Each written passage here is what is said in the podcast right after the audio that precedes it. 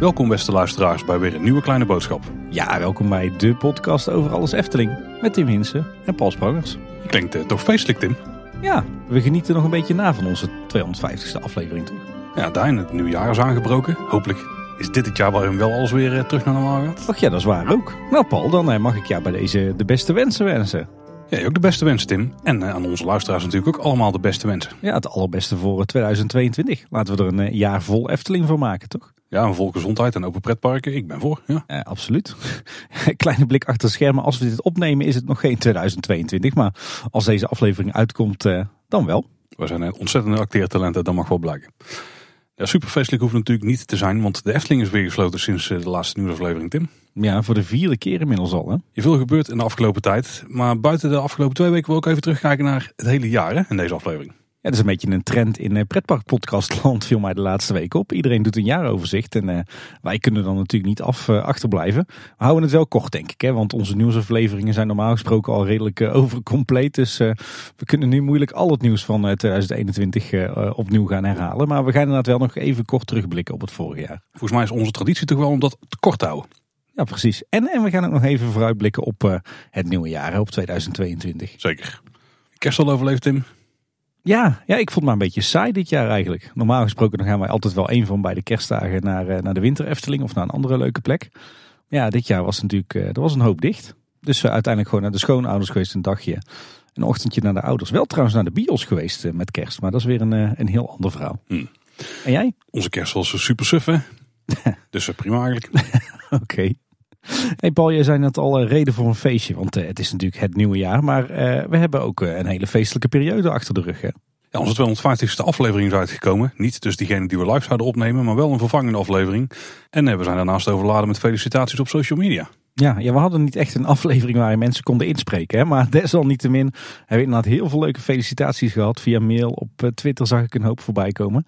Allemaal ontzettend bedankt daarvoor. We konden deze keer niet iedereen persoonlijk bedanken. Want nou, ik denk dat het wel meer dan 100 uh, berichtjes waren die we hebben ontvangen. Uh, maar ontzettend tof. Uh, dat, dat, waarderen we echt enorm.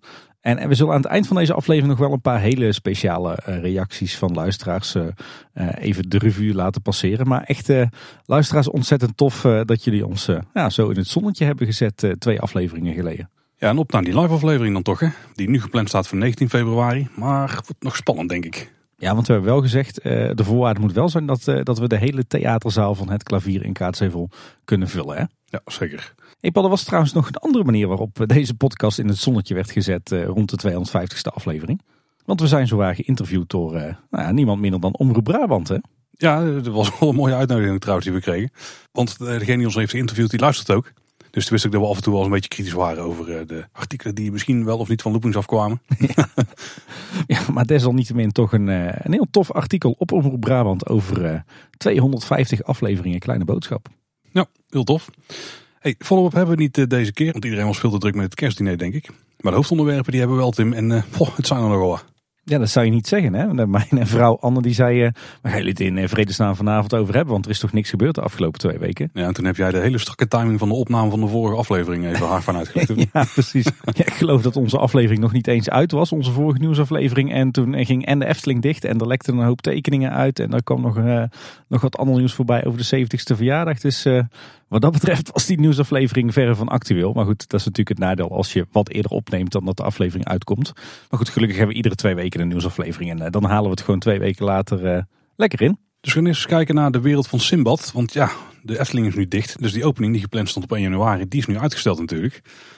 Wanneer het dan wel open gaat, dat, dat zal denk ik zijn zodra de Efteling ook open gaat. Dat ja, zal zo. gewoon op de dag van zijn, vermoed ik. Ja, ik vond het inderdaad ook. Volgens mij hebben we dat met Nest ook gezien. Hè? Dat ze gewoon op de, de eerste uh, dag waarop het park weer open ging, ook meteen de nieuwe attractie geopend hebben. Ja. De vraag is dan even of er later dan nog een, een officiële opening komt met, uh, met pers en interviews of iets dergelijks. Of dat ze gewoon zeggen van de Efteling is weer open en dus de wereld van Simbad ook. Ik hoop eerlijk gezegd dat ze er wel een officieel moment van maken. Ja, dus even afwachten of dat dan ook meteen die eerste openingsdag wordt. Of dat ze daar een, een, later een mooi moment voor prikken. Dat, ja, wat dat betreft tasten we nog in het duister. En de Efteling natuurlijk ook, want ja, het is op dit moment echt nog wel onzeker wanneer het park weer open gaat. Jazeker, maar dat betekent niet dat er geen nieuwtjes zijn over de wereld van Simbad. Want een, eh, een medewerker van de Efteling, die nu tussen neus en lippen door... en volgens mij een jaaroverzicht wat hij plaatste op, uh, op LinkedIn... de projectkosten. En die wisten wij nog niet. Nee, inderdaad. Uh, fase 1 van de wereld van Simbad met uh, Sirocco en uh, Archipel kostte 2,8 miljoen euro. Ja, en toen ik het hoorde, vond ik dat toch vrij fors. Maar jij plaatste toch wel in wat context en jij vond het wel een reëel bedrag, toch? Ik vond het eigenlijk heel erg meevallen. Het, het ik schrok er inderdaad van dat heel veel Efteling-liefhebbers dit een enorm uh, bedrag vonden. Een astronomisch bedrag. Maar ik vind het eigenlijk een heel schappelijk bedrag. Misschien zelfs nog wel aan de lage kant voor zo'n project als dit. Maar leg uit dan, want ik denk we hebben een attractie die staat er al. Er hoeft vrij weinig voor aangelegd te worden. Er is daarnaast een speeltuin.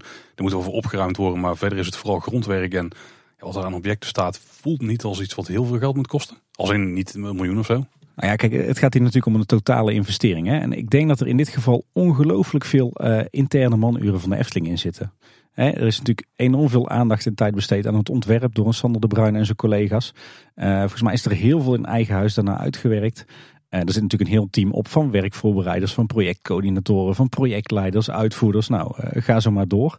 Uh, dus, dus alleen die overhead al van heel je ontwerp- en projectteam, die is denk ik al enorm. En ik denk dat je niet wil weten hoeveel uren hier zijn gemaakt. Want ja, we hebben al zoveel tekeningen gezien en geluiden gehoord dat deze, de hele wereld van Simbad tot in zulke klein detail is uitontworpen. Ja, dat zijn natuurlijk allemaal uurtjes. En ja, vergis je niet, een, gemiddeld manuur kost denk ik ook in de Efteling op dit moment zomaar 100, uh, 150 euro per uur. Serieus? Ja. Intern? Ja.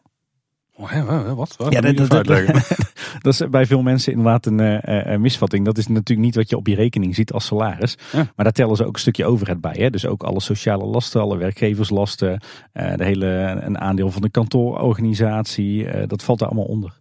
Nee, dan kom je op 150 euro. Dus dat is hetzelfde als dat je ze extern zou verkopen, ja. die uren. Ja, ja oké. Okay. okay. Maar er zit er ook een flink stuk winst bij, normaal gesproken. Hoop. Ja, dat is vooral een belastingtrucje. Ah, oké. Okay. oké. Want dan, dan vallen je manuren ineens niet onder je kosten, maar onder je investering.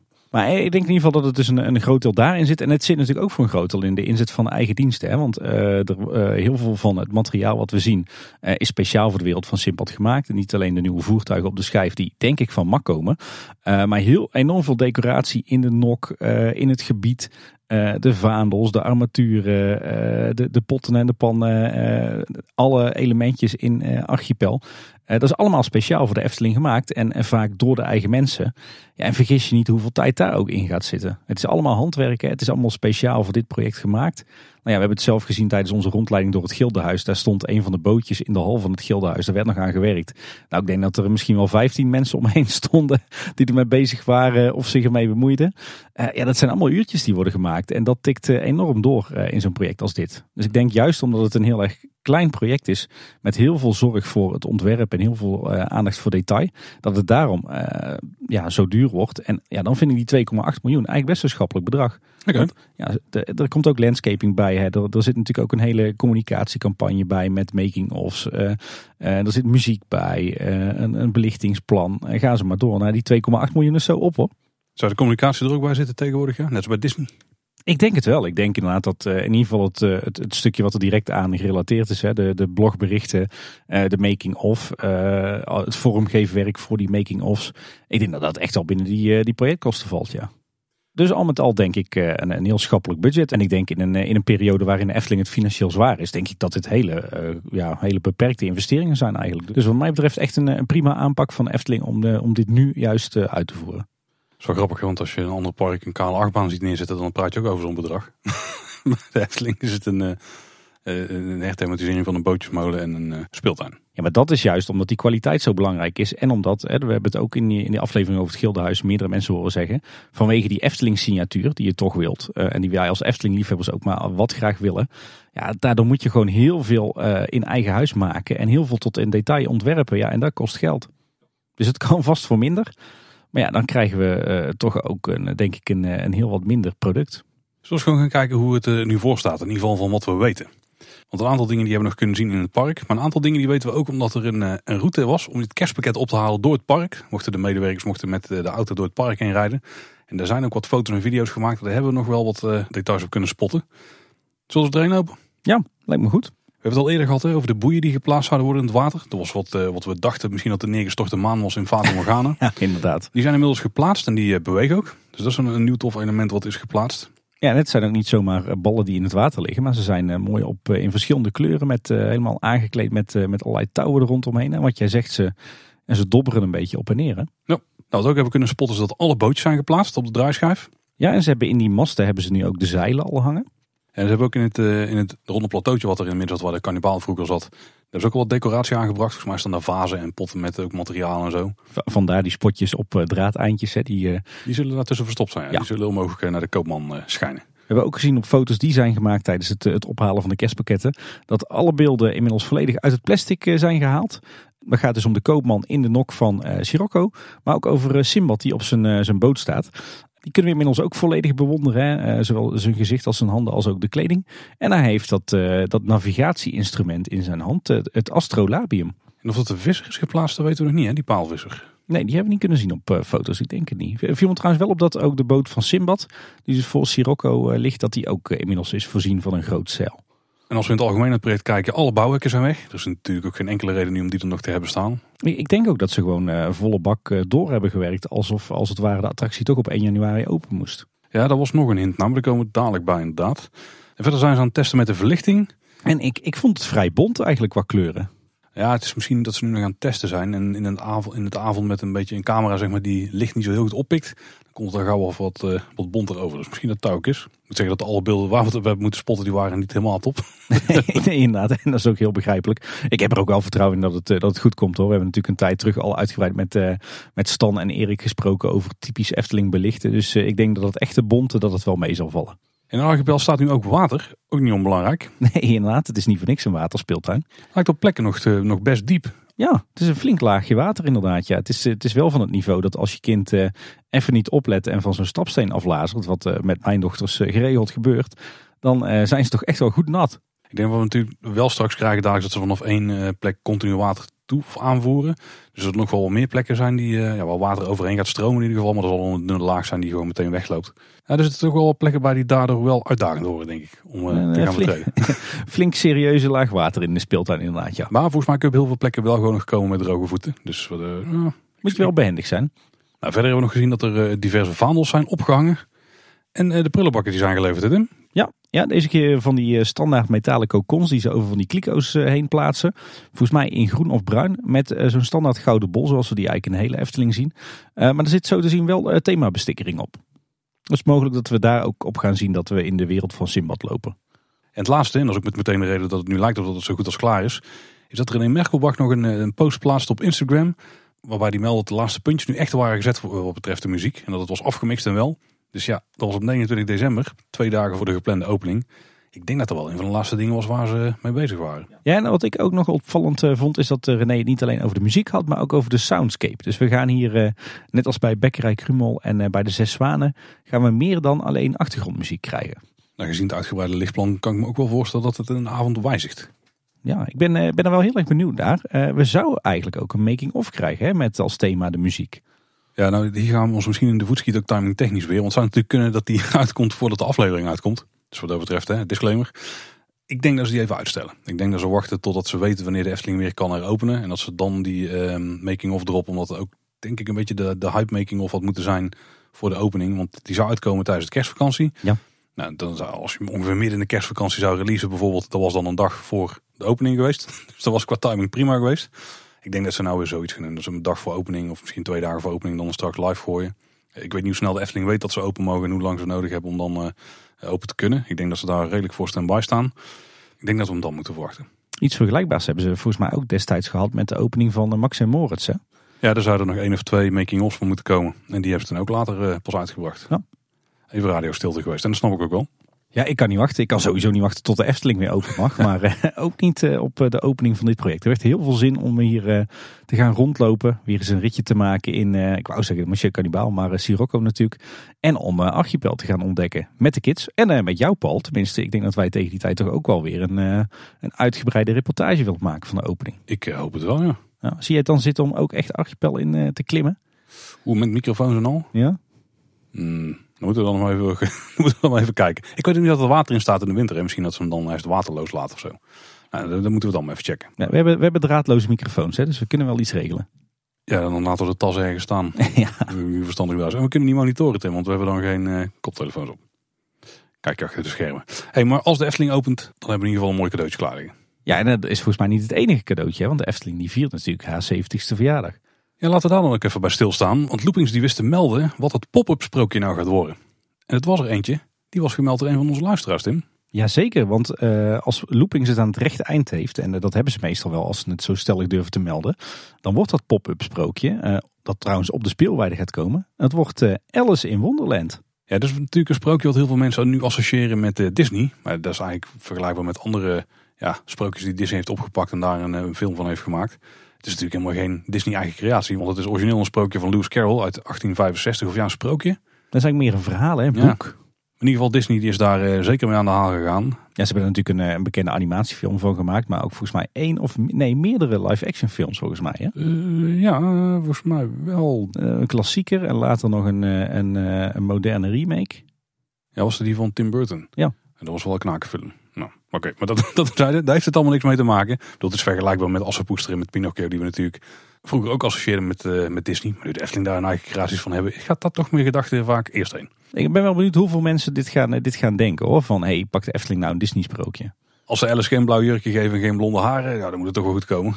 Ja, ja, sowieso is maar even de vraag wat het gaat worden precies. Hè? Want eh, volgens mij wordt het niet, eh, niet een standaard uitbeelding zoals we die kennen uit het, uh, het Sprookjesbos met animatronics en, uh, en een showtje. Uh, Loopings schrijft erover. Het is de bedoeling om op de speelweide een feestelijk tafereel te creëren, inspelend op de 70ste verjaardag van de Efteling. Bezoekers worden verwelkomd door enkele feestvierende personages uit het sprookje alsof ze Alice zijn.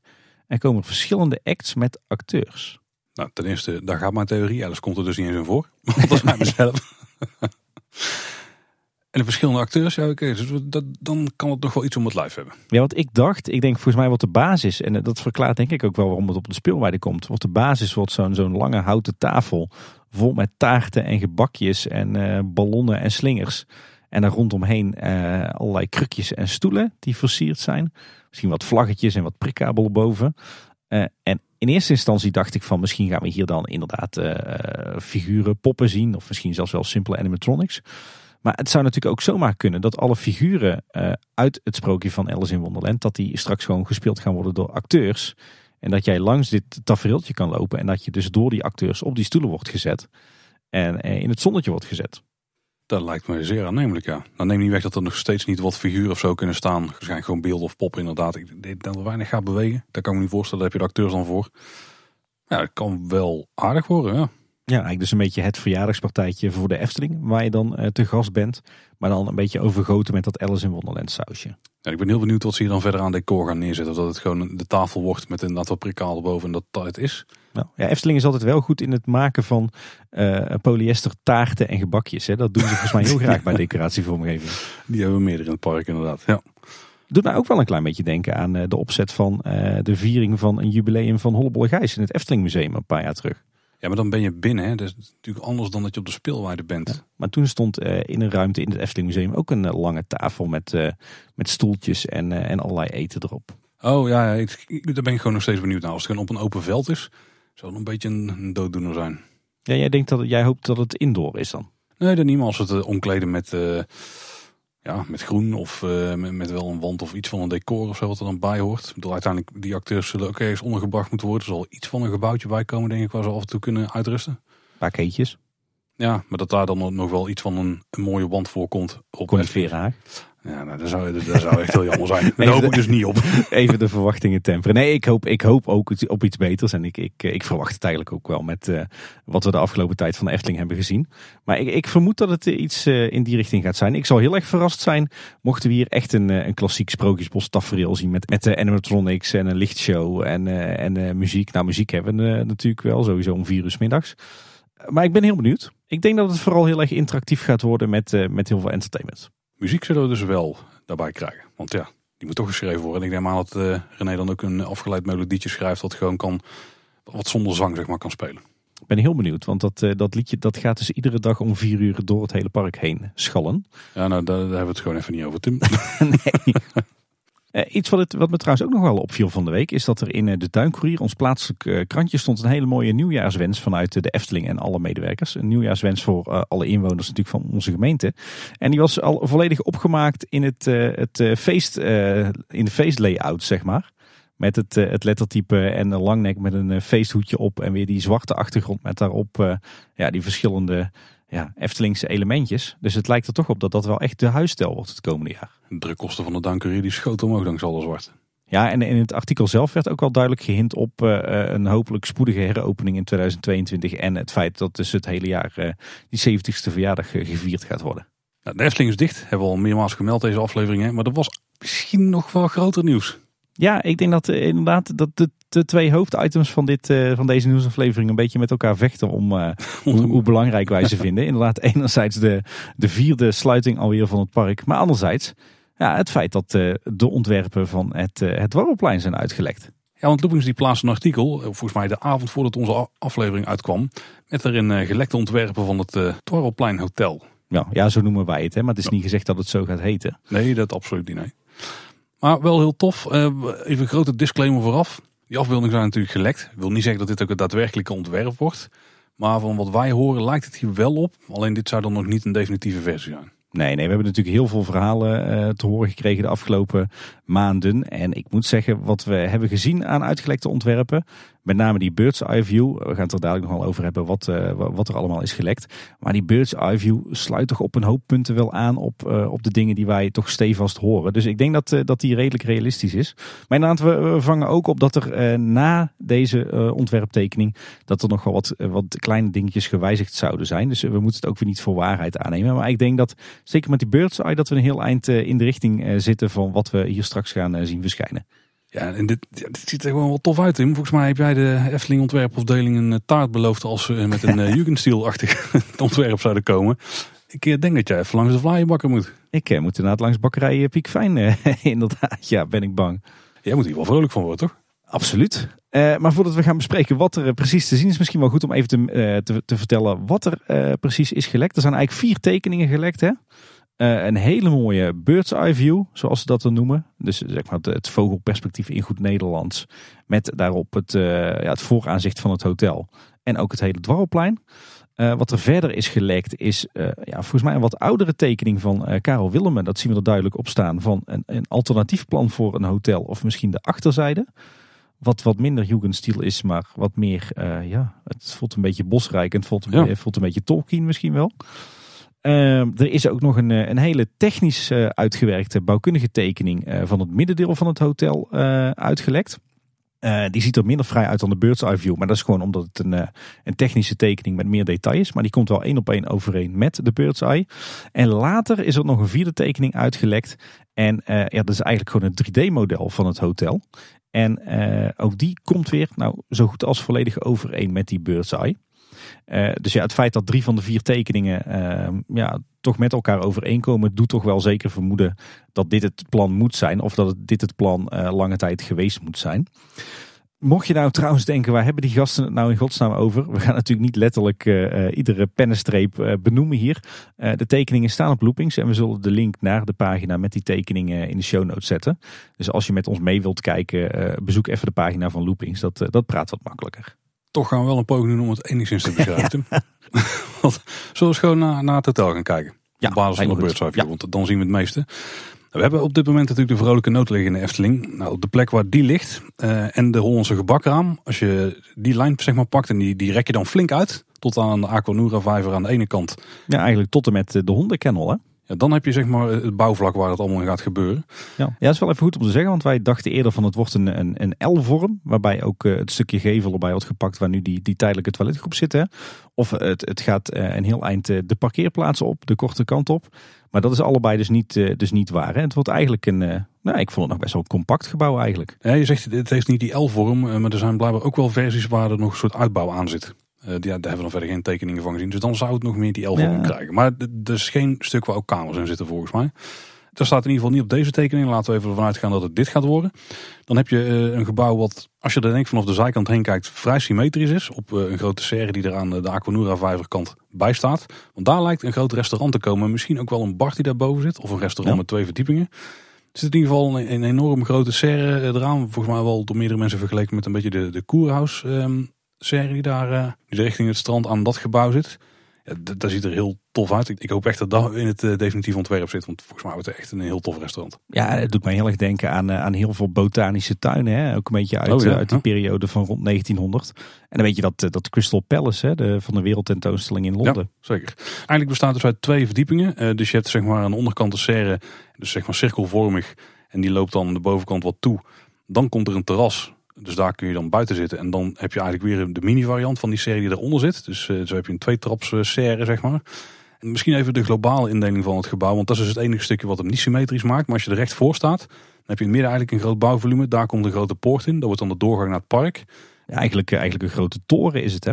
Ja, zeker. En in tegenstelling tot wat we eerder dachten, lijkt daar niet de kaartcontrole in te komen. Nee. Ehm, dit is inderdaad een flinke toren. Ook daar lijken kamers in te zitten. En bovenin zit een enorme astronomische klok. Een heel tof eh, element van het geheel. En volgens mij koperkleurige daken. Ze lijken een beetje oranje op de tekening. Maar ik kan me niet voorstellen dat dit eh Efteling Hotel-achtig oranje gaat worden. Nee. Het zou wel redelijk links zijn tussen de twee gebouwen. Maar... En vanuit die eh, grote toren in het midden lopen dus twee vleugels weg. Naar links en rechts vol met kamers. En die eindigen dus in, in drie torens aan beide kanten. En aan één kant dus, de Aquanura kant zit dan ook die serre aan de onderkant. Terwijl aan de andere zijde richting de parkeerplaats. Er zit de helft van een achthoekig gebouw met een open ramen erin. Ja, waarschijnlijk ook een plek waar dan een buffetrestaurant zit. Of misschien wel de entree van het hotel als je vanaf de parkeerplaats komt. Ik denk dat dit eh, de lobby wordt inderdaad. Zou die helemaal aan die kant komen? Ja. Is eigenlijk ook wel logisch, ja. Want dan ligt hij buiten de parkgrenzen. Ja, Ja. logisch, ja. Ja, de gevels van het gebouw die zijn, eh, zijn erg wit. Tenminste, dat is wat, wat, wat we nu op deze view zien. Met heel veel glas erin. Dat zijn natuurlijk de, de ramen van de hotelkamers. Dat is begrijpelijk, want eh, ja, het uitzicht is denk ik toch wel waarom je hier gaat zitten. De toren zelf is, is rijkelijk gedecoreerd, met name rond eh, die klok. Eh, die toren heeft een, eh, een, een soort hoofddak. met daarop weer twee kleine eh, torenspitsjes. En daar rondomheen ook weer, weer vier kleinere torentjes. Dus we gaan heel veel torens zien rond dit hotel. En het dak van, van de beide vleugels, dat, dat lijkt gemaakt te zijn van grijze leitjes. Met eh, daarbovenop een, eh, een hele mooie bekroning in, eh, in siertsmeetwerk. Doet me een beetje denken aan Ravelijn. Maar dan niet zozeer de kant van de show, maar de kant van de Europalaan. Ook een beetje datzelfde steltje. We zien ook wat dakkapelletjes, wat klokgeveltjes. In de gevels van die twee zijbeuken, zeg maar, van die twee vleugels. Daar lijken ook wat Eftelingse krullen in verwerkt te zijn, in, in gouden tinten. Eh, ik hoorde wat mensen die daar, eh, daar wat minder enthousiast over waren. Maar ik moet zeggen, als je dit naast eh, de gemiddelde Art Nouveau, Art Deco gebouwen legt, dan vind ik dit ontwerp eigenlijk nog vrij sober en ingetogen. Als we toch niet meer technische tekening kijken en dat dan over het geheel uitrekken, zeg maar, dan denk ik dat de details nog wel aardig zijn. Want die technische tekening lijkt nog enigszins oppervlakkig. Ja, ja, wat we op die technische tekening zien, eh, wel een aantal interessante elementen. Een aantal prachtige dakkapellen met volgens mij stalen kozijnen met heel veel ehm, mooie details erin. Ook een paar mooie eh rozetraampjes zoals die dan heten. Hè? Ronde raampjes met eh, een beetje eh, de, de, de spaken van een karrewiel erin, zeg maar. Eh, maar we zien ook, eh, ja Paul, eh, ken jij het begrip nog? Die, die vrouwen die een, die een constructie ondersteunen. Goh, ik ben zo wel kwijt, ja. Maar Ka- Kariatide. dat waren ze, ja. Inderdaad, een viertal vrouwfiguren in, ik denk beton of marmer misschien, die die, die bogen ondersteunen waar jij straks onderdoor loopt als je het park inloopt. En wat ook bijzonder is, is dat er in die doorgang het park in, dat daar een klepel hangt. Ik ben benieuwd wat dat dan is. Er ook een soort lampachtig ding zijn? Of is het echt een klepel die dan nog hoort bij die klok, die astronomische klok die we erboven zien? Ik denk dat, eh, dat deze bij de klok hoort. Ik denk dat die ook op en neer gaat zwaaien. Eh, ik hoop dat hij wel hoger dan twee meter boven Maaiveld hangt. Want eh, anders wordt het een uitdaging het Eftelingpark te betreden. Nee, ik denk dat dit wel een of ander verhaal gaat vertellen. Ik denk dat het idee wel moet zijn dat als jij door deze poort heen gaat, dan beland je in de Efteling. En dan ga je als het ware terug in de tijd. Of de tijd wordt stilgezet. Ik denk dat, dat, dat zoiets het achtergrondverhaal gaat zijn. En als we de twee vleugels dus volgen, dan heb je aan de buitenkant heb je dus drie torentjes staan. Die doen een beetje Disneyland Hotel-achtig aan, hè? zoals we het kennen uit Parijs. Ja, het hele hotel heeft daar ook wel wat van weg. Dat is natuurlijk ook niet zo gek, hè, want het, het heeft natuurlijk dezelfde functie en een beetje dezelfde eh, architectuurstijl. Ja, en ik vermoed dat, dat in die torens ook vooral weer eh, veel kamers gaan zitten. Ik denk ook de luxere kamers. Ja, dat vermoed ik ook wel, ja. Want je hebt er eigenlijk drie torens staan, waarvan er eentje wat eh, een grotere diameter lijkt te hebben dan de andere. Dus daar zullen dan de echte chique kamers in komen. En ik denk zeker als jij de kamer hebt die dan aan de Aquanura vijverkant zit, dan kan je flink aftikken, vermoed ik. Ja. En sowieso valt wel op dat heel veel van de torentjes allemaal glas hebben en zo. Die vier kleinere torentjes die aan eh, ja, de, de middentoren zitten, zeg maar. Ik weet niet of dat je daar ook echt in zou kunnen. Wat hem wel heel tof zou lijken is als je achter die astronomische klok nog een bar of zo hebt zitten. Ik kan me bijna niet voorstellen. Ik voel dat er ook een hoop techniek eh, komt te zitten. Niet techniek voor die klok, maar gewoon luchtbehandelingskasten en uh, liftmechanismes en zo. Maar het zou wel heel tof zijn. Ja, dan moet die, die, die, die wijzerplaat die moet er gewoon van glas zijn. En je moet er gewoon achter die wijzerplaat kunnen gaan zitten aan een tafeltje. Ja, dat lijkt me echt de, beste plek om een drankje te pakken in het hele park. Interessant is trouwens dat als je de, de, de, de, technische, technische 3D-model erbij pakt, dan valt nog op dat uh, het, het grote dak van die, uh, die middelste toren, dat daar uh, ook een soort uitbouwtje aan vast zit. Misschien is dat de, de, de liftkoker of de toegang tot het dak. Het, het, ziet er in ieder geval uit als een technische ruimte. Ja, kijk, wat heel belangrijk is natuurlijk, is dat die toren in het midden, die is aan de onderkant is hier helemaal hol. Daar zit geen uh, begane grond in, zeg maar. Want dat is nee. namelijk, de doorgang het park in. Dus stel je wil een lift maken die alle verdiepingen kan bedienen, inclusief dus die, die, het grote gewelf, hoop ik, wat daar uh, achter die klok gaat, uh, gaat zitten. Dan moet je de lift natuurlijk daar net naast zetten. Net naast die, dat bouwvolume. Dus daarom is het wel logisch dat daar een liftschacht zit. Ja, en die gaat wel helemaal tot boven. Dus ja, zou mooi zijn. Ja, dat moet, dat moet toch haast wel. Ik ben wel heel erg benieuwd um, uh, hoe nou de achterzijde eruit gaat zien. Uh, of dat dat uh, inderdaad de prent van Karel Willemer wordt, zoals we een aantal mensen hebben horen zeggen. Of dat die toch redelijk identiek is met de, voor, de andere zijde, de dwarrelpleinzijde van het hotel. Ik heb er zelf wel een voorkeur voor om die stijlen gelijk te houden. Het, het lijkt mij heel een hele vreemde ervaring als één en hetzelfde gebouw aan de ene kant een totaal andere ontwerpstijl heeft dan aan de andere kant. Komt ook niet heel erg realistisch, uh, realistisch over natuurlijk. Nou ja, en de tekening komt ook niet overeen met de bird's eye view. Want de plaatsing van torentjes op het middengebouw is, is, compleet anders. Dus lijkt me niet dat ze dat doen. Nee. zou het een eerdere schets zijn van Karel, die, uh, die het uiteindelijk niet geworden is? Ik vermoed dat het dan nog een studieschets is, ja. ja. Overigens wel een mooie schets hoor. Ik vind het ook wel een, uh, een prachtig steltje voor een hotel in de wereld van de Efteling. Ja, de die daar op het middelste deel van het gebouw zijn geplaatst, krijgen we wel heel erg die bosrijk vibes, waar je natuurlijk ook een beetje hebt. Wat we verder ook niet onvermeld mogen laten, is de aanloop die je vanaf de parkeerplaats dadelijk hebt richting het hotel. Ja, want we, we hebben lang geroepen natuurlijk dat we verwacht hadden dat het hotel een heel eind het parkeerterrein op uh, zou komen. Dat is dus niet zo. Het lijkt erop dat het een beetje de lijn volgt uh, van de, van de, de Hondelkennel uh, op dit moment. alleen daar naartoe wordt een, ja, echt wel een enorm luxueuze, bijna oprijlaan aangelegd. Hè? Ja, dat is een punt waar ik het daar wel even over wil hebben. Maar dat lijkt inderdaad een soort boulevard te lopen naar het hotel toe. Ook met een soort poorthuisje dan uh, aan het einde daarvan. Een trap ook waar je overheen moet. Lijkt overigens ook een soort sluippad te liggen links nog van uh, dit, dit, grote pad met deze boulevard. Die heeft dan aan twee kanten. Ik noem het de boulevard, dat is misschien enigszins overdreven. maar, die heeft dan uh, beide kanten heeft die vijverbakken liggen met ook fonteinen erin en groen erlangs. En er loopt dus ook nog een sluippaadje wat rechtstreeks op de parkeerstroken lijkt aan te sluiten. Maar dat is meer een slingerpad wat er langs loopt. Ik denk ook omdat je daar dan met een rolstoel of kinderwagen erheen zou kunnen. Nu ligt er kunnen bij het hoofdpad. Maar misschien dat er ook een van die details is die ze nog wijzigen. Ja, en er ligt ook een ophaalbrug naartoe hè? Eh, om op die, uh, die boulevard te komen. Vanaf het parkeerterrein. En ook wel tof dat er wat uh, watervalletjes zijn. Dus de vijverbakken die beginnen hoger. En uh, dan vallen ze met de waterval in een lager gelegen bak. En die loopt dan helemaal door tot aan de parkeerplaats. Het doet mij een beetje denken aan een, een Engelse tuin. Of een beetje die, die paleistuin bij Paleis het Loo. Ja, ja, ja, zeker. Ja. Maar wat misschien onpraktisch is, en de tekeningen laat dat misschien ook wat vaag, is hoe werkt het nou als jij een luxe hotel gaat bezoeken en je komt daar met de auto aan en je hebt een berg koffers bij. Ga je dan heel dit pad aflopen met je koffers of zou er een soort service zijn om de koffers naar je kamer te brengen of is er dan toch nog een sneaky manier om dichter met je auto bij het hotel te komen? Misschien dat er aan de linkerkant, daar staan wel wazig ingetekende bomen, ook een pad wat in één keer in een stuk gras lijkt te lopen. Zou daar een soort van drop-off punt nog komen of zo? Ja, ik denk inderdaad dat er twee opties zijn. Of inderdaad dat jij vanaf, uh, vanaf je auto naar het begin van die boulevard loopt en dat daar iemand jouw bagage overneemt. Of inderdaad dat je toch met je auto tijdelijk op een soort van keerlus kunt komen te staan uh, waar je je bagage uitlaat en vervolgens je auto wegzet. Ja, want we hoopten op een soort parkeerkelder of iets neer. Want de parkeerplaats ligt natuurlijk een stuk lager dan het dwarrelplein. Zodat er onder misschien iets zou kunnen zijn waar in rijden. Maar als ik dit zo zie, dan lijkt de huidige parkeerplaats gewoon te blijven liggen ben wel aangenaam verrast door hoe, uh, hoe groen het wordt en hoe uh, ongelooflijk veel water er wordt geïntroduceerd in dit gebied. Ja, want dat geldt niet alleen voor de aanloop naar het hotel toe. Als je namelijk naar het dwarrelplein zelf kijkt, dan verandert er ook vrij veel. Zo zegt dat wel, ja. het belangrijkste is misschien wel, Tim, onze halve cirkel die gaat uh, verdwijnen. Zo lijkt het. Ja, ja, dat moet ik zeggen, dat die, die wil ik best wel opofferen als je ziet wat je ervoor terugkrijgt. Er moeten dus wel een paar bankjes terugplaatsen, anders kunnen wij dat natuurlijk niet opnemen. Die spot ik niet echt hier in deze tekeningen.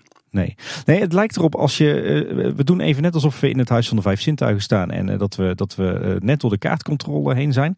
Het lijkt erop dat het rechterdeel, waar de ingang van de resortgasten zit. en het, het plein voor het Efteling Theater. dat dat redelijk hetzelfde blijft. met uitzondering van, ja, volgens mij die Hollandse gebakkraam die wordt verplaatst. naar, ja, die, die komt eigenlijk tegen het plantsoen aan te staan. Wat je aan je rechterhand hebt als je vanuit het Huis van de Vijf Zintuigen naar het theater loopt. Maar eigenlijk alles links van de Efteldingen, dat wordt echt volledig anders dan wat het nu is.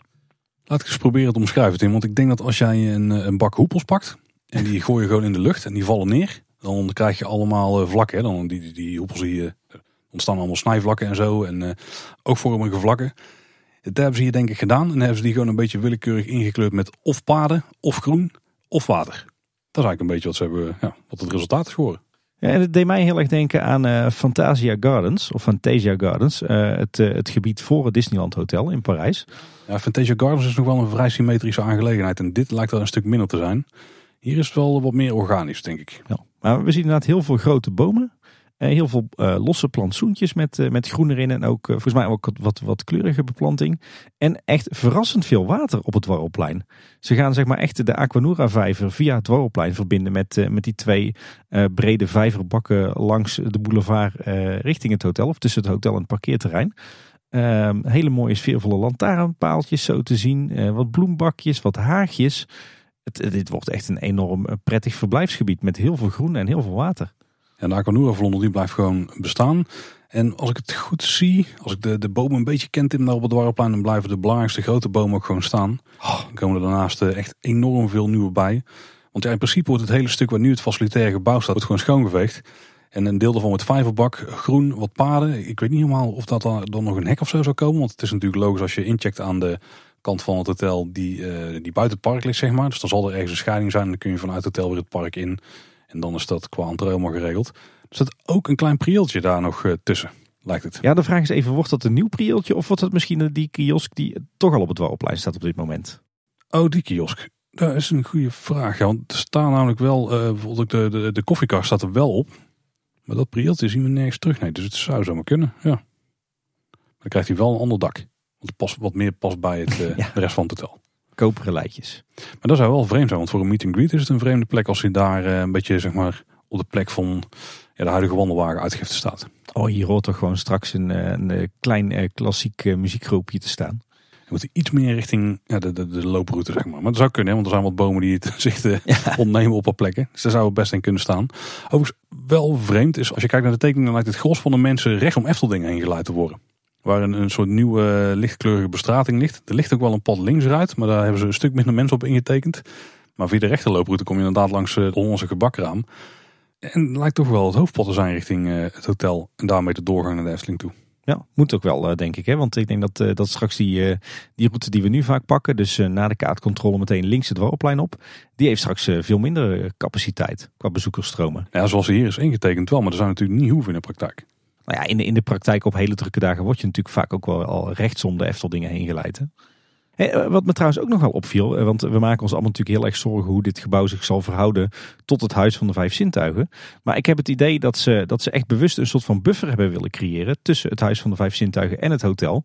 Door er dus niets tussen te bouwen en, en er daar juist eigenlijk een open vlakte van te maken met heel veel groen en water. Dat je dus als het ware een soort natuurlijke buffer door die twee eh, gebouwen, tussen die twee gebouwen hebt, waardoor ze niet met elkaar gaan concurreren. Ja, nee, daar ben ik ook absoluut niet meer bang voor als ik dit zo zie. Want wat ook namelijk heel veel scheelt is dat ze er een hoop groen voor hebben gezet. Ook in het aanlooppad naar het hotel toe. Want als je daar voor het Huis van de Vijf Zintuigen staat en je kijkt naar links, dan wordt waarschijnlijk je blik vooral uh, ja, groen. Alle bomen. Misschien zitten er nog een paar torentjes boven uitsteken. Maar voor meer dan dag ga je niet zien. Ook omdat je daar veel lager staat dan hoe het dan de begane grond van het hotel. Dus je kijkt al omhoog, je kijkt tegen groen aan. Volgens mij blokt uh, jouw zicht op het hotel echt enorm. En de afstand tussen het hotel en het Huis van de Vijf Zintuigen is natuurlijk best flink. En de hoogte valt ook wel mee hoor. Ik vind het niet zo massaal, massaal gebouw als dat ik had verwacht hier. Ik denk dat het toch wel een metertje of 25 wordt, maar dat is echt op het allerhoogste punt. Dus dat valt wel mee. En overigens de doorgang, waar heel veel mensen bang van waren, wordt er niet een bottleneck. Als ik een beetje moet gokken, want de gemiddelde verdieping in een eh, hotel is denk ik, tenminste de verdieping met kamers is denk ik een meter of drie. Als ik dan zo'n verdiepingsraam op zijn kant leg en het dan over de breedte uitspreid van eh, de doorgang, dan denk ik dat die doorgang een meter of 14 is. Dat is volgens mij voldoende. Dat is volgens mij zelfs, dat is, als ik het goed heb gemeten, hè, met mijn schitterende meet-app, want meer had ik niet op mijn beschikking, omdat het Efteling dicht was is dat een meter of twee breder dan de huidige overgang. Twee, twee tot vier meter. Dat is niet verkeerd, toch? Nee, nou ja, ik denk dat de breedte van de Pardoespromenade maatgevend is. Hè? Dus uh, het heeft niet veel zin om die, uh, die doorgang nog breder te maken dan de Pardoespromenade zelf. Bedoelspromenade is misschien niet de beste plek om vanuit te gaan. Want er gaan ook heel veel mensen natuurlijk richting Anderrijk of richting het Sprookjesbos. Dus die moet je dan wel mee rekenen. Moet er ook doorheen. Ik moet zeggen, ik vind het wel jammer. Tenminste, we weten het niet 100% zeker. Ik vind wel een gemiste kans dat, eh, dat de kaartcontrole niet verplaatst wordt naar, uh, naar het hotel of de spoorwegovergang. Uh, waardoor je natuurlijk op een perfecte manier een soort mini-uitrijk zou creëren hè, achter het, het Huis van de Vijf Zintuigen. Nou, het lijkt erop dat de kaartcontrole blijft liggen op de plek waar dat die nu ligt, uitgaande van, van de tekeningen. Uh, gemiste kans, maar uh, hopelijk uh, gaat het ooit nog wel anders worden. En ik ben ook heel erg benieuwd wat er nou gaat gebeuren met die spoorlijn. Want we hadden natuurlijk gehoopt dat, dat je met dit hotel ook meteen een, een veilige, ongelijkvloerse spoorwegovergang kon maken. Door omhoog of omlaag te gaan met je bezoekersstroom. Maar als ik de tekeningen een beetje interpreteer, dan lijkt het er haast op alsof het hele hotel echt voor de spoorlijn ligt. Dus ja. dat jij straks door die doorgang loopt en dan alsnog bij de spoorwegovergang uitkomt. Lijkt er inderdaad een meter of ja, tien denk ik zoals vandaan te liggen. Best ja. een end. Dus de, de, de, hm, er is nog plek voor een station. Die hoop is er nog. Dat kunnen we niet zien. Dat is ja. tekening. Die zouden nog net achter de stop kunnen liggen. Maar die maakt geen onderdeel uit van het gebouw zelf. Nee, dat, dat zijn wel wat mij betreft wel drie gemiste kansen. Uh, dat zijn vooral logistieke dingen. Uh, maar als je puur kijkt naar, naar uitstraling van het ontwerp, naar de architectuurstijl, naar de inrichting van de Warrelplein. Ja, dit is toch echt een geweldig plan zoals het hier ligt. En misschien nog even over het gebouw zelf, Tim. Want er, zitten nog wel wat interessante dingen die we niet hebben besproken. Het gebouw heeft namelijk een begane grond, logisch. Dan lijken de twee uitlopende gebouwen, de twee vleugels, zeg maar, die lijken iedere vijf verdiepingen te hebben met kamers. En hebben natuurlijk nog de torens aan de buitenkanten. En hebben natuurlijk nog de torens aan de buitenkanten die ook ieder vijf lagen met kamers lijken te hebben. Ja, behalve dan degene aan de kant van uh, de Aquanura vijver, want daar lijkt uh, de eerste verdieping zeg maar een, uh, ik, hoop ook een barretje of zo te zijn. Of misschien een, een restaurant ook nog. De toren in het midden die lijkt vier lagen dus met uh, kamers te hebben. Want ja, die heeft een iets hogere doorgang. Dus daar uh, verlies je één, uh, één laag met kamers door. Dus uiteindelijk ja, vijf verdiepingen met kamers, Tim. Op, het, op de centrale toren na. Nou, we hebben het net even zitten uitrekenen. Maar we gokken dus dat er tussen de 160 en 180 kamers ongeveer in het hotel komen. Dat is toch wel aardig. Dat is meer dan in het Efteling Hotel. Dat is fors hè. Want in het, het huidige Efteling Hotel heb je 100 kamers. En er zitten er ook echt een paar enorm grote kamers bij. Hoor. Want, want die kamers die in de torens komen. En vooral dus op die, die torens op de kopse kanten. Ja, daar horen flinke. En uh, mogelijk in de, de, toren in het midden, daar komen ook nog enorm grote kamers. Dus dit wordt wel een luxe hotelletje. Ja. Ja, ja, we weten natuurlijk nog niks over uh, de kamerindeling en met hoeveel personen je in zo'n hotelkamer gaat kunnen zitten en of het wel of geen familiekamers zijn. Dat zijn allemaal zaken, dat, dat mag de toekomst uitwijzen. Maar ja, ik zei het al, een schitterend plan, Paul. En misschien kunnen we ook een beetje gokken wat er dan aan faciliteiten in komt. Nou, nogmaals, aan de rechterkant, dus richting de Aquanura vijver, er komt vrij gegarandeerd een restaurant. Dat kan niet ons met zo'n mooie serre eraan. Maar zou heel dat deel van het gebouw alleen maar restaurant worden? Nou ja, wij hoopten natuurlijk eerder dat hier uh, alle faciliteiten van het Warrelplein in dit hotel zouden komen te zitten op de begane grond. Nou, dat lijkt niet het geval, omdat de Efteling uh, toch een semi-permanent facilitair gebouw ergens gaat bouwen. Waarschijnlijk op het, uh, het huidige parkeerterrein. maar ik hoop wel dat we hier inderdaad meerdere restaurants gaan krijgen. Misschien ook toch een stukje horeca-uitgifte voor de, de daggasten die op het Warrelplein lopen. Ik hoop ook op een, eh, een, eh, goede nieuwe toiletgroep. Ja, ja, ik hoop het wel. Maar dan zit hij misschien aan de binnenkant van het gebouw. Dat is ook vreemd, hè? Want dan ga je deuren bij een bottleneck zetten. Misschien met een ingang aan de andere kant van het gebouw. Ja, als je, een beetje, als je de, de huidige tekeningen een beetje ziet, uh, de, de, uitgelekte tekeningen, dan lijkt het inderdaad alsof het hotel vooral ja, naar binnen gekeerd is. Dus dat de voorzieningen in het hotel toch grotendeels alleen voor hotelgasten zijn. En dat er niet echt die verbinding wordt gezocht met het Warrelplein, waar wij zelf wel op hoopten. Nou ja, ik denk dat we hier sowieso op de begane grond en een stuk van de eerste verdieping wel uh, restaurants gaan zien. Uh, meerdere restaurants, in ieder geval twee. Um, en hopelijk ook iets van een bar. Ja, ik, ik zou zelf wat meer die verbinding zoeken met dat Warrelplein. Maar uitgaande van de tekeningen denk ik dat dat uh, ijdele hoop is. Ja, er kan nog een stukje terras zitten in de linkerkant van het gebouw. Zou ook een buffetrestaurant nog kunnen komen. Ik bedoel, de begane grond is echt enorm hoor. Dus daar kunnen ze enorm veel doen. Ja, en natuurlijk de lobby van het hotel hè, aan, de, de parkeer, aan de zijde van de parkeerplaats. Ja, ik neem aan dat ze ook nog wel wat wasruimtes en zo eh, moeten hebben. Zwembad is nog wel een grote vraag. Maar ook in het stuk waar de lobby zit, ja, een klein zwembadje zou er best wel prima in passen, denk ik. Of toch in de kelder van het hotel. Ja, zou ook nog kunnen. Ja, en we hebben natuurlijk ook nog een stuk aan de achterkant wat we niet zien. Maar dat wordt denk ik ook back of the house. Zeg maar het stukje tussen het spoor en uh, aan de Sprookjesboskant. Ik denk dat daar een soort uh, buitenterreintje wordt waar ze ja, de opslag kunnen doen, containers kunnen neerzetten, et cetera. Ja. ja, en ik denk ook, ook veel van die back of the house juist, uh, juist ondergronds in die kelders. Flink project in. Maar ja, ze zijn er stiekem al een beetje mee bezig natuurlijk. Ja, nou, dat zeg jij Paul. Dat is natuurlijk even de vraag. Want de, zo interpreteren wij natuurlijk wel wat we, wat we buiten zien. Hè? Alle, alle werkzaamheden aan kabels en leidingen. De, de bouwschutting die op het parkeerterrein wordt neergezet. Uh, graafwerkzaamheden achter de vrolijke nood. Uh, zo zag ik laatst weer een nieuwe aanvraag voor een bouwvergunning. Ze hebben nu namelijk ook een vergunning aangevraagd voor de bouw van een sprinklerkelder. Nou ja, dat kan haast niet anders dan dat het een sprinklerkelder wordt uh, die de huidige sprinklerkelder onder het dwarrelplein gaat, gaat vervangen. Er zit een bak onder het dwarrelplein die ervoor zorgt dat het water uit de Aquanura vijver bij brand naar de sprinklers van het Huis van de Vijf Zintuigen wordt gepompt. Nou ja, die ligt daar natuurlijk waarschijnlijk in de weg, dus die moet ergens anders naartoe. En misschien gaat die ook meteen wel dienen voor het nieuwe hotel. Dus ja, ook die bouwaanvraag is wat mij betreft weer een teken aan de wand voor het feit dat ze hier wat gaan doen. Ik denk dat het vooral wachten is op de aankondiging. Ja, het begint het wordt wel steeds concreter. Even voor de glazen bol, ik weet niet wie het had genoemd in, in zijn lijstje. Dit is geen officiële concept art, hè? Dit telt niet mee, denk ik, hè? Nee, dit telt niet mee. Nee. we, zagen trouwens ook nog dat op het, eh, het LEM-terrein, het logistiek evenementenmagazijn, achter het, eh, ja, eigenlijk tussen de fietsenstalling en het Efteling Theater in, dat daar ook wat eh, een hoop houten planken zijn geleverd en ook wat, wat kozijntjes. Mogelijk zijn die voor die bouwschutting? Ja, voorzien zoals al wel voor het gebouw dat ze daar gaan optrekken, waar de faciliteiten dan mogelijk in gaan komen. Ja, het, het zag er allemaal een beetje tijdelijk uit dat kan wel nog steeds daarvoor zijn. Want ik vermoed dat dat ook wel tijdelijk is. Ja, misschien toch wel niet, want het lijkt niet in totaal te gaan komen. Nee. Het waren voorbereidingen op de optimalisatie van het entreegebied. Hè? Ja, nou, nog, steeds, nog steeds alles wat we gezien en alles wat we besproken hebben, is natuurlijk uiteindelijk een optimalisatie van het entreegebied. Dat klopt zeker. Ja. Niks aan gelogen. Hey, trouwens, heel tof heb je nou Planet Coaster. Of trouwens niet, dat maakt eigenlijk niks uit. Martijn Mostert, ook luisteraar van ons, die heeft uh, het hele hotel nagebouwd in Planet Coaster. En daar ook een afbeelding van online gezet. Maar je kunt het dus ook downloaden en in de game bekijken. Dus dat is, heel tof. Check even het linkje in de show notes. Dan uh, kun je zijn creatie mooi bekijken. Ook Loopings heeft daar weer een artikeltje aangeweid. En uh, Tim, wat ik ook nog even wil aanhalen. Ik volg jou, niet iedereen mag daar van jou, maar ik volg jou op Twitter. En uh, jij bent Jugendstil fanaat. Of Art Nouveau fanaat, hè, want dat is dezelfde uh, stroming natuurlijk. Ongeveer hetzelfde, ja. Um, en uh, jij retweet af en toe wel wat uh, dingen. En nou, je had een tweetje geretweet. En wat ik daar zag, Tim, ik hoop dat zo de binnenkant enigszins gestaald gaat worden. Dat zou ik echt top vinden. Ja, want daarin zie je de lobby van een, van een gebouw, de lobbybar van het Parkview Square gebouw in Singapore. Ja, ik, ik, ik, kan het niet echt omschrijven wat je ziet, maar ga gewoon het, het linkje in de show notes checken. Dit is op zijn zachtst gezegd rijkelijk gedecoreerd ja, misschien niet des Eftelings, maar als ze hier vleugjes van het sfeertje wat ze neerzetten kunnen meenemen. En sowieso de, de achterkant van hoe de bar en zo gestaald is. Dat zou echt top zijn. Ja, ik denk dat dit wel meer Art Deco is dan Art Nouveau. Maar dat, dat is een uh, detail. Overigens, mocht je nou enthousiast zijn van deze ontwerpstijl, uh, net zoals ik, dan is het ook wel een aanrader om te volgen op Twitter. Dat is het, het account uh, Nouveau Deco. en ja, dan heb je gewoon een dagelijkse portie Jugendstil eigenlijk. Hè? Iedere dag, ja? Ja, iedere dag meermaals. Ik zit dan echt te smullen. Ik check gewoon jouw retweets, want dan neem ik aan dat het de highlights zijn. Dat zijn de highlights, ja.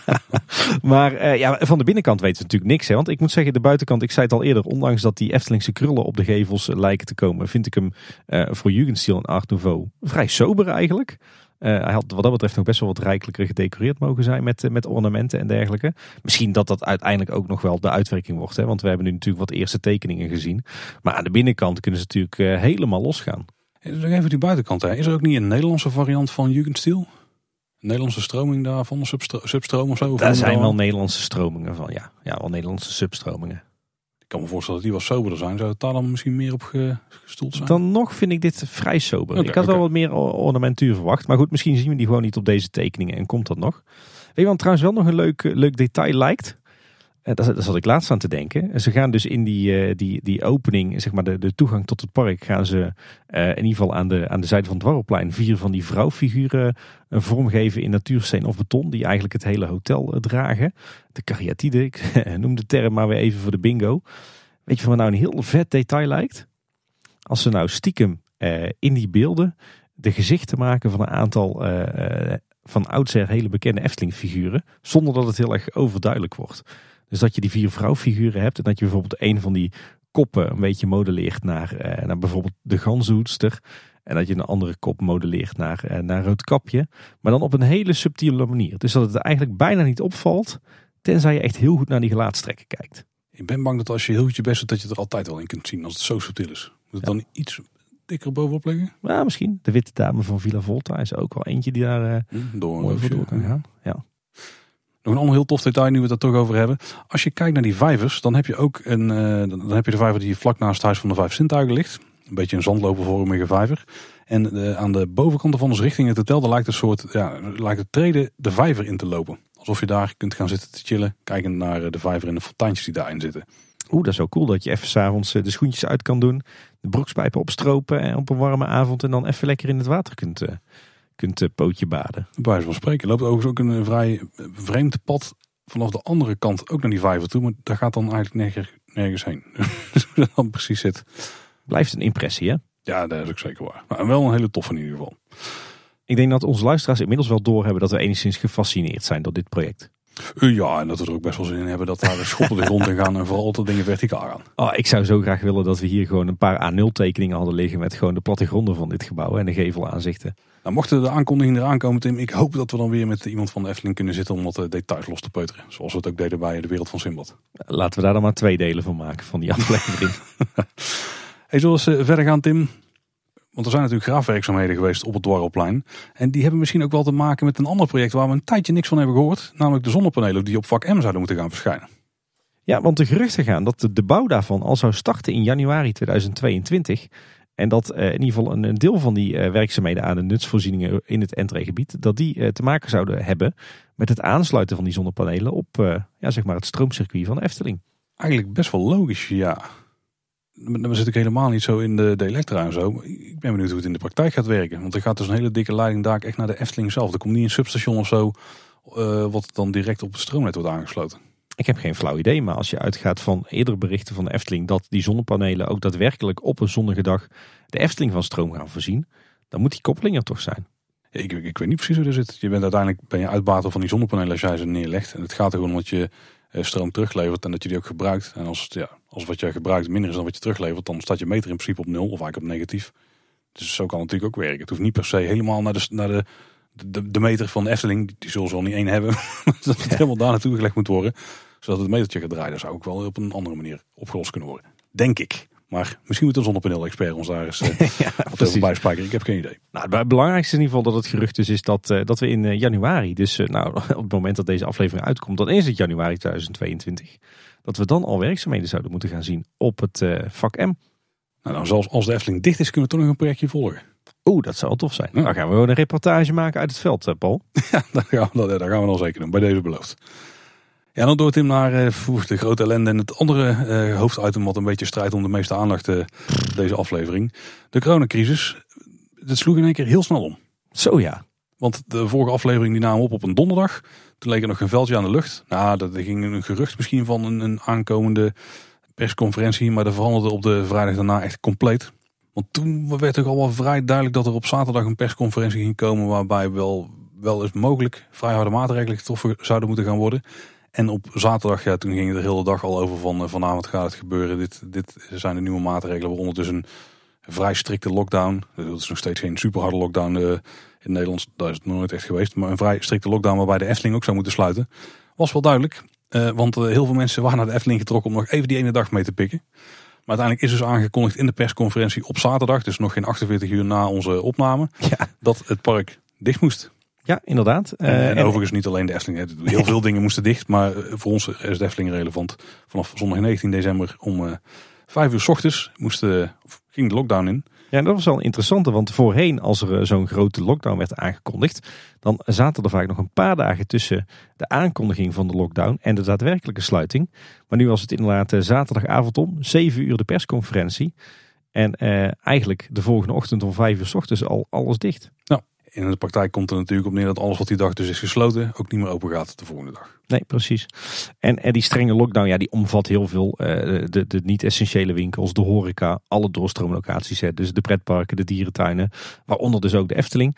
En die duurt in ieder geval tot en met vrijdag 14 januari. En ik las vandaag in de krant dat we ook daadwerkelijk dan de avond van tevoren pas gaan horen. Uh, dus die vrijdagavond of dat zaterdagochtend alles weer open mag. Dus hetzelfde trucje, maar dan andersom. Ja. Mm, Oké, okay. bijzondere manier. Maar goed, eh, nog even eh, zonder even in de glazen bol te kijken. Uh, het betekent in ieder geval dat de Efteling dus wederom gesloten is. Voor de vierde keer alweer. Want het is ook de, de vierde harde lockdown. Ja. ja, qua timing vervelend voor de Efteling natuurlijk. Want de kerstperiode, dat is een, een drukke periode. Dan komt er veel geld binnen. Financieel gun je het geen van die, die parken en andere doorstroomlocaties en niet-essentiële winkels, et cetera Ja, zoals altijd. Uh, het zal nodig zijn, want anders dan, uh, doet de overheid het niet. Ze zijn vrij behouden namelijk met de maatregelen normaal gesproken. Ja, no normaal gesproken wel. Maar deze keer zijn we toch het, het braafste jongetje van de klas in Europa. Hè? Ja, er zijn op andere plekken zijn we flink uit de bocht gevlogen. Dus het is ook wel nodig, want hebben andere landen misschien weer niet gedaan. Ja, maar ja, we gaan toch niet, moeten we dan compenseren voor de bühne? Nee, we moeten compenseren voor uh, de fouten die in het verleden zijn gemaakt qua coronabeleid. Maar dat is een discussie die we hier niet hoeven denk ik, Tim. Nou ja, ik, eh, ik vind het allemaal een beetje, beetje uh, onproportioneel. Als je ziet in een tijd waarin heel veel mensen gevaccineerd zijn en een Omicron variant die toch naar het schijnt een stuk milder is. Volgens mij hadden we ook best de lijn kunnen aanhouden van onze buurlanden. Van strengere maatregelen, maar wel alles open houden. Dat was denk ik voor, voor de economie en voor heel veel mensen beter geweest. ja, het effect is wel dat iedereen nu zijn vertier zoekt in België natuurlijk. Ja, dat slaat ook echt helemaal nergens op mee. Maar eh, het punt is natuurlijk wel dat bij ons de maatregelen op een gegeven moment bijna volledig weg geweest. Anderhalve meter vervallen, geen mondkapjes meer en zo. Als ze daar nou dus wel hadden aangehouden, dan was het waarschijnlijk geen veldje aan de lucht geweest. En hadden nou gewoon in dezelfde situatie gezeten als in België of in Duitsland. Ja, nou, uh, laten we daar maar snel gaan focussen op de Efteling. Want anders denk ik dat we hier over een uur nog aan het discussiëren zijn. Want jij zei al, zaterdag 18 december was uiteindelijk dus de, de laatste dag waarop de Efteling geopend was. En ik zou die dag eigenlijk helemaal niet naar de Efteling gaan. Maar door wat, wat een samenloop van omstandigheden bleef, kwam, kwam, de oppas niet opdagen. dus ging ons dagje met z'n tweeën niet door. Dus zaten wij ineens thuis met de kids. En toen dachten we met in het achterhoofd, er is een kleine kans dat, dat morgen al alles sluit. Laten we dan toch maar gauw even naar de winter gaan. En achteraf ontzettend blij dat het zo uitpakte. Want uh, we hebben toch nog een, uh, een, uh, ja, echt een volwaardige winter dag gehad. En toch ook wel een, een vrij bijzondere en licht emotionele dag.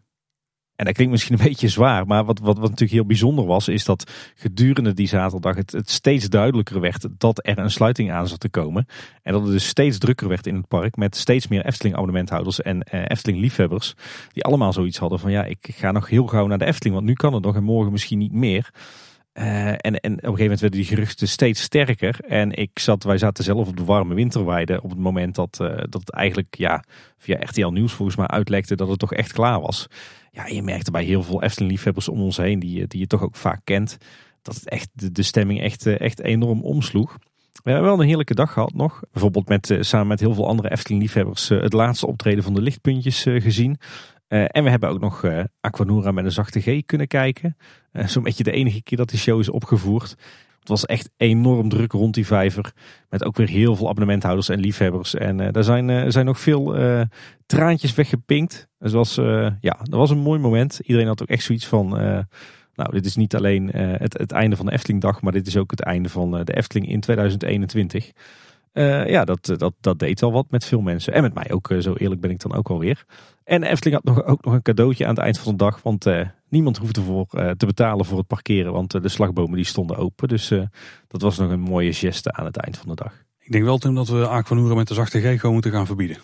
ja, iedere keer als dat wordt geprogrammeerd, dan sluit de Efteling binnen enkele dagen. Daarna. Ja, laten we daar gewoon maar mee stoppen. Dan misschien is dat wel gewoon hetgene wat het das om doet iedere keer. en die show is gewoon te mooi om te vertonen. ik denk het ja. Laten we het gewoon houden bij de YouTube registratie die we hebben. Ja. De, de, lichtpuntjes die traden ook op hè. En uh, die hadden nog uh, wat woorden voor uh, onze president. ja, die, waren, die, die hadden er goed de P in. Die baalden er flink van dat de Efteling dichtging. Ik, ik, stond, ik was daarbij op dat moment dat dat gebeurde. En dat kwam denk ik ook wel een beetje voort uit het, gewoon in het algemene sentiment op de warme winterweide. Eigenlijk iedereen baalde er enorm van. En ja, dat, dat had gewoon zo'n weerslag op, op die act. En ja, die deelden ook hun frustratie. En op het moment dat er dan ook mensen van loopings op zo'n warme winterweide staan, dan, dan heb je natuurlijk weer een mooi artikel te pakken. Op het thee. Hey, misschien even wat praktische zaken, Tim. Want de Efteling is weer dicht. Mensen die hebben tickets hè, voor de periode dat de Efteling uh, dicht gaat. Mensen die hebben een abonnement. Zoals even de, de, de feitjes heen lopen. De manier hoe de Efteling nu heeft geregeld. Want ze waren er dit keer vrij snel bij. Volgens mij op de avond zelf kregen we al informatie over wat er nu precies ging gebeuren met de tickets en ook met je abonnement. Ja, lijkt me goed. Uh, ze hebben daar zelf een blogpost van gemaakt. Daar zullen we ook even naar linken in de show notes. Maar uh, laten wij even de highlights langs uh, lopen. Want ehm, eigenlijk in de algemene zin, de tickets die je gekocht hebt bij de Efteling zelf, via de website of via een partner, die worden verlengd met het aantal dagen dat je ticket nog geldig was op het moment dat de Efteling sloot. Dus bijvoorbeeld de Efteling zelf geeft, heb je een ticket gekocht met de geldigheid tot en met 9 januari 2022. Dan heb je vanaf de heropening nog 22 dagen de tijd om de Efteling te bezoeken. Dus stel hij gaat op 1 maart open, dan kun je tot en met 22 of 23 maart ik ben al slecht in rekenen met dagen op die manier. kun je je ticket nog gebruiken. Let op, want als je tickets hebt van seizoen 2022, dan worden die niet verlengd. Want die zijn het hele jaar nog geldig. Daar zullen ze misschien nog iets mee gaan doen, mocht de Efteling echt heel lang dicht blijven. Maar daar ga ik even voor het gemak niet van uit. Laten we open van niet. Het verblijf hebben ze eigenlijk vrij rigoureus aangepakt. Uh, alle reserveringen tot en met 14 januari die zijn per direct geannuleerd toen dit nieuws naar buiten kwam.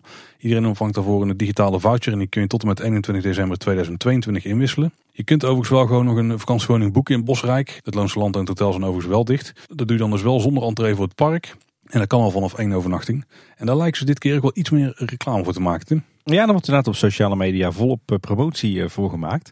Uh, je kan dus echt tegen gereduceerd tarief in Bosrijk verblijven. Bijvoorbeeld in de kerstvakantie. Als je toch even weg wilt van huis. Dan kun je natuurlijk genieten van, van de natuur en de speelvoorzieningen op het park zelf.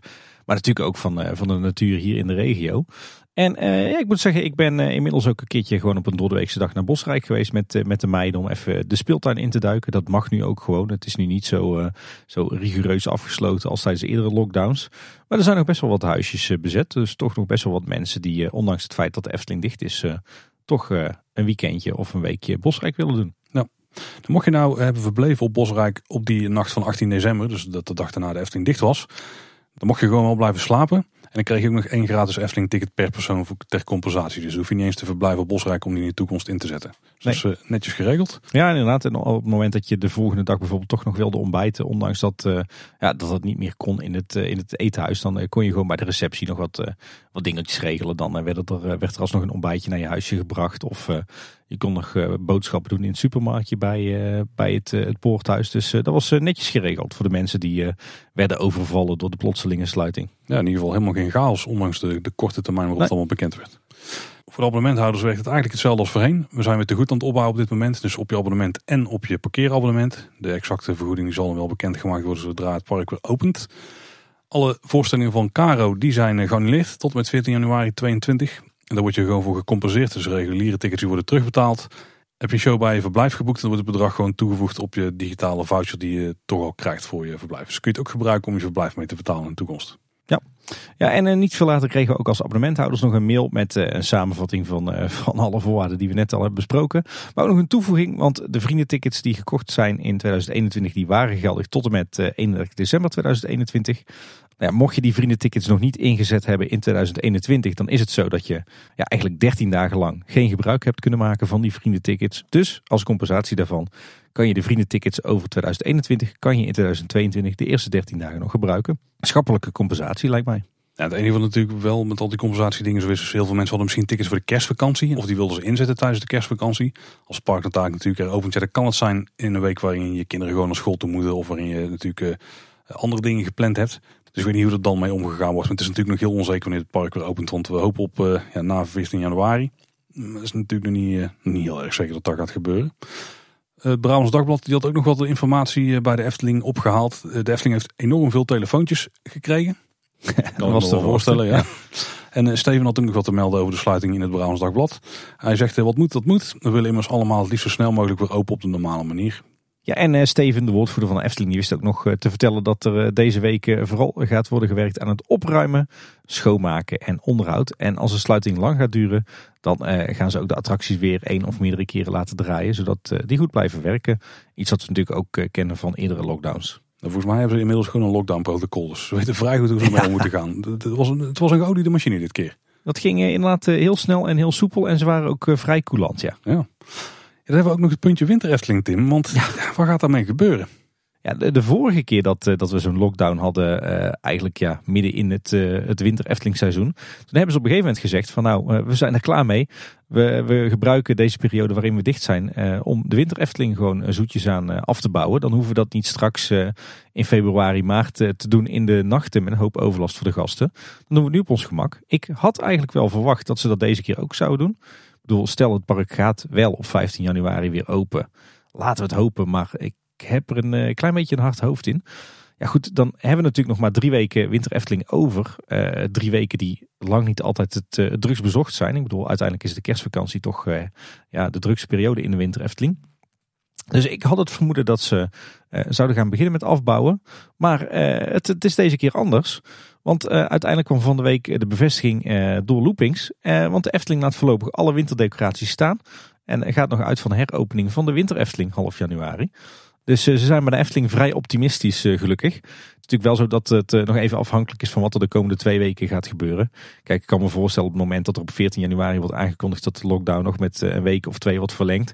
Dat ze dan zeggen van nou dan gaan we die Winter Efteling maar opruimen. Want voor dat laatste weekje laten we niet alles staan. Klinkt mij vrij logisch ja. ja. Is het park natuurlijk dicht, dus dat zou ook kunnen betekenen dat je bepaalde zaken naar voren kunt halen. Bepaald onderhoud of zo, of misschien wel bepaalde bouwprojecten. Ja, het zou natuurlijk wel slim zijn om deze periode te benutten om uh, de meest overlastgevende werkzaamheden op het Dwarrelplein, om die nu al te doen. Ja, maar is misschien technisch lastig hè. Die mensen die moeten paraat staan, die projecten, eh, die worden ook gewoon ingepland. Die mensen hebben ook andere klussen. Ja, materialen hebben levertijden. Ja, het zou mooi zijn, maar ik denk niet dat het heel realistisch is. Nee, ik denk dat het, uh, dat het lastig is inderdaad. Ik denk niet dat je nu uh, op, hele korte termijn ineens heel veel werk naar voren kunt halen in de planning. Het zou mooi zijn, maar ik heb er een hard hoofd in. We hadden al eerder het ritje uh, om de kerstpakketten op te halen aan. Dat was natuurlijk nu heel makkelijk te organiseren. Want medewerkers die mochten een kerstpakket s'avonds ophalen in de Efteling. En uh, in plaats van dat ze dan gewoon ergens een pakketje gingen scoren, konden ze met een auto weer een parcours rijden door het park. Waar medewerkers langs de route stonden. Uh, waar lampjes aan stonden allemaal, waar flink wat entertainment was. Waar ze ook een kleine glimpse konden opvangen van de wereld van Simbad, Tim. Ja, dat hadden ze heel uh, goed gedaan. En uiteindelijk lagen de pakketten klaar bij het Carouselpaleis. Uiteindelijk was het een vrij klassiek kerstpakket, Ja, het was sowieso volgens mij een, beetje een standaard kerstpakket in een doos. Maar uh, volgens mij kregen ze vanwege de sluitingen ook nog een hoop uh, uh, etenswaren bij die, ja, waar ze toch niks meer mee konden. Nu het park gesloten zou blijven voor zeker drie weken. En volgens mij nog wat, wat merchandise vanuit de winkels van de Efteling. Dus het was volgens mij een vrij riant kerstpakket. En net als de vorige keer toen er een lockdown kwam en dat Efteling moest sluiten, zijn er ook weer maaltijden naar de voedselbank van Tilburg gegaan. Dus lijkt me heel prima dat ze daar ook aan denken. Wat ik trouwens wel jammer vond, Tim, is dat ze dit, dat ze dit jaar niet van die uh, kerstmaaltijden weer uh, levert die je kan ophalen bij het hotel. Ik hoopte daar heel enorm op. Ja. Alleen het was een tukkeldag om dat nog uh, te organiseren. Dat denk ik ook, ja. Ja, was wel jammer, want dat, dat diner met, met kerst verzorgd door het Efteling Hotel, dat was wel echt de top vorig jaar.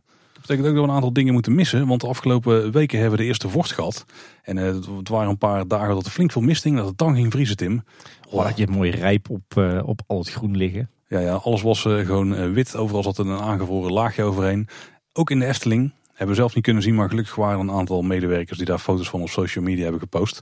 Ook niet de Efteling zelf trouwens. Wederom gemiste kans. Maar toch ja. fijn dat het via medewerkers toch een beetje naar buiten zijpelt. Ja, en niet alleen de mooie plaatjes met het bevroren park en de zonsopkomst, maar ook van wat werkzaamheden die ze nu doen in het park. Ik zag ook weer wat, wat mooie foto's van schoonmaakwerk. Ik vraag me alleen wel af in hoeverre dat het nou, nou mag en wordt gestimuleerd of niet. Want het was met name de eerste dagen na die lockdown dat, dat er heel veel foto's naar boven kwamen drijven en nu is het weer heel stil. Dus misschien dat ze het een halt hebben toegeroepen. Ja, toen was het ook wel echt de moeite om foto's te delen, want het was wel een vrij uniek moment zou het wel jammer vinden hoor. Ik zou, als ik de Efteling was, uh, zou ik dit alleen maar stimuleren. Ja, nou de vorige keer hadden we een hele conspiracy theory dat, dat het zelfs het gestimuleerd om mensen om die foto's te maken. Maar ja, inderdaad, we zien weinig weer de laatste dagen. Ja. Ja, ik zal niet dat de Efteling, de, de webcare, niet, niet het, de, de, een soort beleid heeft van we zetten gewoon in ieder geval één keer per dag een mooie foto uit het park op Twitter en op Instagram. Om de Efteling toch een beetje top of mind te houden bij, bij de volgers. Blijf het over, hè? Ja. Toch komt er nog wel wat andere media naar buiten. Zeker rond de kerst. Er was een kerstboodschap door het personeel van de Ruigraak-attracties. Die had op eh, Driving Home for Christmas een video gemaakt. Ja, die was uh, hilarisch. En uh, ook een vrij originele kerstwens uit de Piranha. Uh, misschien wel een stukje met onderhoud te maken ook, Tim. Ja, zeker. Want de medewerkers zijn natuurlijk bezig met het, het reinigen van, van de vaargeul met, met de hoge drukspuit. En daar hadden ze een mooie kerstwens ingespoten. Met trouwens een prachtig, prachtig schoonschrift. Of Peter leest waar dan mij een krabbeltje op papier af en toe. Ja, en jij, uh, jij schrijft niet met de hoge drukspuit. Ik heb, het, ik heb het dan nog makkelijk eigenlijk. Uh. Ja. We krijgen trouwens een vraag van Joost Bloks. Best een interessante vraag. Die zegt, wat kan de Efteling doen in een nieuw normaal... waarin dit nog jaren duurt en overheidssteun te zijn de tijd stopt? Geen jaar rond opening meer? Hogere prijzen in de zomer de compensatie? En is dat een nieuw hotel dan wel nodig? Oeh, ik lees hier heel veel dingen waar ik een klein beetje koude rillingen van krijg. Nou, nee, het zijn vragen, dus daar mag ja. ik ook nee op zeggen. Uh, geen jaar rond opening, ja, ja, wie weet als blijkt dat het in het griepseizoen allemaal opspeelt. Maar daar gaan we er al vanuit dat de lockdown steeds nodig zijn. En dat is een aanname die zelfs de, de, de, degenen die er het meest pessimistisch over zijn niet doen. Dus dat is al gunstig. Laten, we, daarop, laten daarop houden. Ja, kijk, als we even de hypothetische stelling volgen dat het, dat het zo de komende winters ook nog gaat zijn. Dat de komende winters er mogelijk weer lockdowns zijn. Ja, ik kan me niet voorstellen dat de Efteling uh, vooraf al afziet van, uh, van de jaar rond openstelling. Ik bedoel, daar hebben ze heel lang naartoe gewerkt. En ze hebben nu gezegd, we zijn altijd open. En als het even kan, dan gaan we ook open. Dus ik denk niet dat ze daarvan afzien. Wat ik me wel zou kunnen voorstellen, eh, als het zo onzeker blijft, is dat je als Efteling zegt van nou, eh, de komende jaren doen we maar even geen winter Efteling. Dan houden we het park gewoon zoals het is. En dan gaan we niet eh, nog eens een hoop extra investeren in allerlei tijdelijk entertainment en een tijdelijke voorzieningen als een warme winterweide en, en tijdelijke aankleding. Dan eh, doen we voorlopig wel gewoon de normale Efteling. En dan, dan moeten de mensen het daar maar mee doen. Tot we op een gegeven moment van al die lockdowns af zijn. Ja, ik denk dat het nog echt jaren duurt voordat ze zo'n beslissing zouden nemen. Hoor. Dan zou het echt nog wel nog twee winters moeten gebeuren, denk ik. En tot dan toe is het interessanter om het gewoon te doen zoals nu. Ervan uitgaan dat je open mag blijven. Mocht het dan niet zo zijn, ja, dan is het een tegenvaller. Het is wel telkens zuur geld hoor. De winter Efteling opbouwen. En dan vervolgens op de, de, drukste, de, de drukste weken van jouw winter Efteling mee in dicht. Ja. ja, maar het is wel zo dat de eh, lockdown begon iets later dit jaar. Hè. Ik zoek allemaal stelhalmen. en hij lijkt ook wel eerder te gaan eindigen. Dus uh, nou ja, dat, kunnen we nog niet echt zeggen. We zijn aan duim hier aan deze kant van de tafel. Hogere prijzen om de zomer ter compensatie. Uh, ja. ja, ik denk dat de prijzen sowieso wel iets omhoog zouden mogen in de zomer. Dus uh, ja, maar niet, niet, per se als compensatie voor de winter die dan minder loopt. Maar... Nou ja, ik denk dat je, en dat sluit ook wel aan op Joost's vraag, is het nieuwe hotel nog wel nodig? Ik denk dat als je uh, stel je zou nog een aantal winters uh, dicht zijn, een aantal, uh, aantal maanden. Ja, dan moet je juist in je hoogseizoen gaan pieken. Dus dan moet je juist denk ik je marketing op gaan voeren. Dan heb je weliswaar minder spreiding. Want je hebt minder maanden om je bezoek in te ontvangen. Maar dan moet je juist dan gaan pieken. Dus juist dan ook je capaciteit hebben. En de verblijfsbranche is wel een van de dingen die is blijven doorlopen tijdens heel veel van die lockdowns. Hè. Vooral huisjes waren dan populair. Maar er zijn ook wel hotels die echt goede zaken hebben gedaan op dat moment. En ik denk als je het goed aanvliegt, ook met wat marketing en hebt daar een luxe hotel. Ik neem aan dat daar roomservice bij zit. Volgens mij is het ook verplicht als je voor de ster, drie, vier sterren gaat. Volgens mij vanaf drie sterren zelfs al. Dan is dat best een prima plek om te verblijven. Hoor. Zeker als je het dwarrelplein op kunt en zo. Ja. Stel je eens voor dat de Efteling inderdaad uh, uh, toch dicht moet in de winter. En dat je dan gewoon mooi een kamer hebt in het Dwarrelpleinhotel. Dat je dan toch even een weekje in een gesloten Efteling zit. En dat je dan gewoon uit je raam het park kunt zien en een beetje kunt kijken wat er aan het uitspoken zijn. Het lijkt me een prima plek om te bivakeren. Ja, lijkt me ook niet verkeerd. En hebben we daar budget voor, Paul?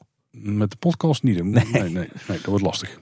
Iets wat ik me wel kan voorstellen, stel dat we nou eh, ook nog jaren aan die anderhalve meter eh, vastzitten, is dat je gaat kijken van joh, kunnen we die voorzieningen nou eens uh, niet wat semi-permanenter maken. Hè? Dus als we nieuwe wachtrijen bouwen, kunnen we er dan niet voor zorgen dat we in ieder geval niet meer van die zigzag wachtrijen hebben waar je elkaar continu tegenkomt. Uh, en de bestaande wachtrijen, kunnen we dan geen alternatief bedenken voor die, al die kuchschotten of die, die dranghekken. Hè? Ik kan me zomaar voorstellen dat je zegt van nou, we hebben nou die stalen wachtrijhekjes met die bolletjes erop.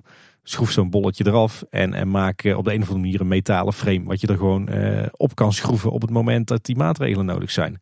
Mm, waarbij, je, en, uh, waarbij je dan zorgt dat zo'n frame gewoon mooi op kleur is. Misschien met een krulletje en een bolletje hier en daar. Dat je eigenlijk een soort semi-permanente kuchschotten hebt. Die je nagelang het seizoen tijdelijk op je wachtrij kunt bevestigen. Ja, dat is best een goed plan.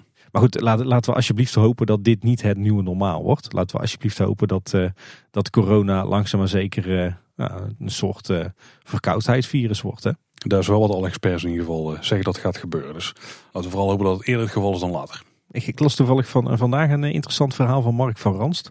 De Belgische epidemioloog. Die, en Efteling-liefhebber. Ook een hart heeft voor de Efteling, ja. Dat corona eigenlijk heel erg lijkt op de Russische griep uit begin 20e eeuw.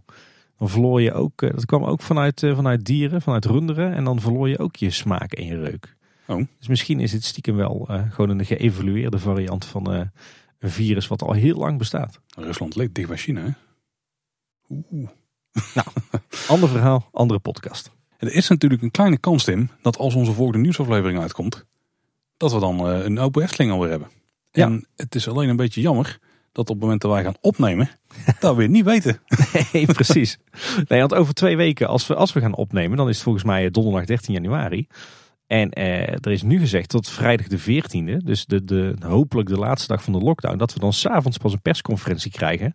Waarop iedereen hoort of we de volgende ochtend weer, uh, weer los mogen met z'n allen. En dan lopen wij weer twee weken achter de feiten aan. Nou, misschien dat er dan al wat, uh, wat geruchten zijn ook welke kant het op gaat. Ik verwacht van wel. Ik vind het trouwens wel absurd hoor, dat, dat een, een park als de Efteling pas op vrijdagavond hoort of ze zaterdagochtend open kunnen. Dat is, dat is toch een logistiek drama? Ja, dat klopt. Ja. Door, qua personeel kan ik me nog voorstellen dat je zegt we plannen iedereen in alsof we die zaterdagochtend open mogen. Maar hoe doe je dat met je, met je inkoop van je versproducten? Dat is een hele goede vraag. Ja, zouden ze op zaterdag dan wel open gaan? De Efteling een beetje kennen de laatste tijd. Uh, zeggen ze gewoon gas geven zaterdagochtend 9 uur zijn we open.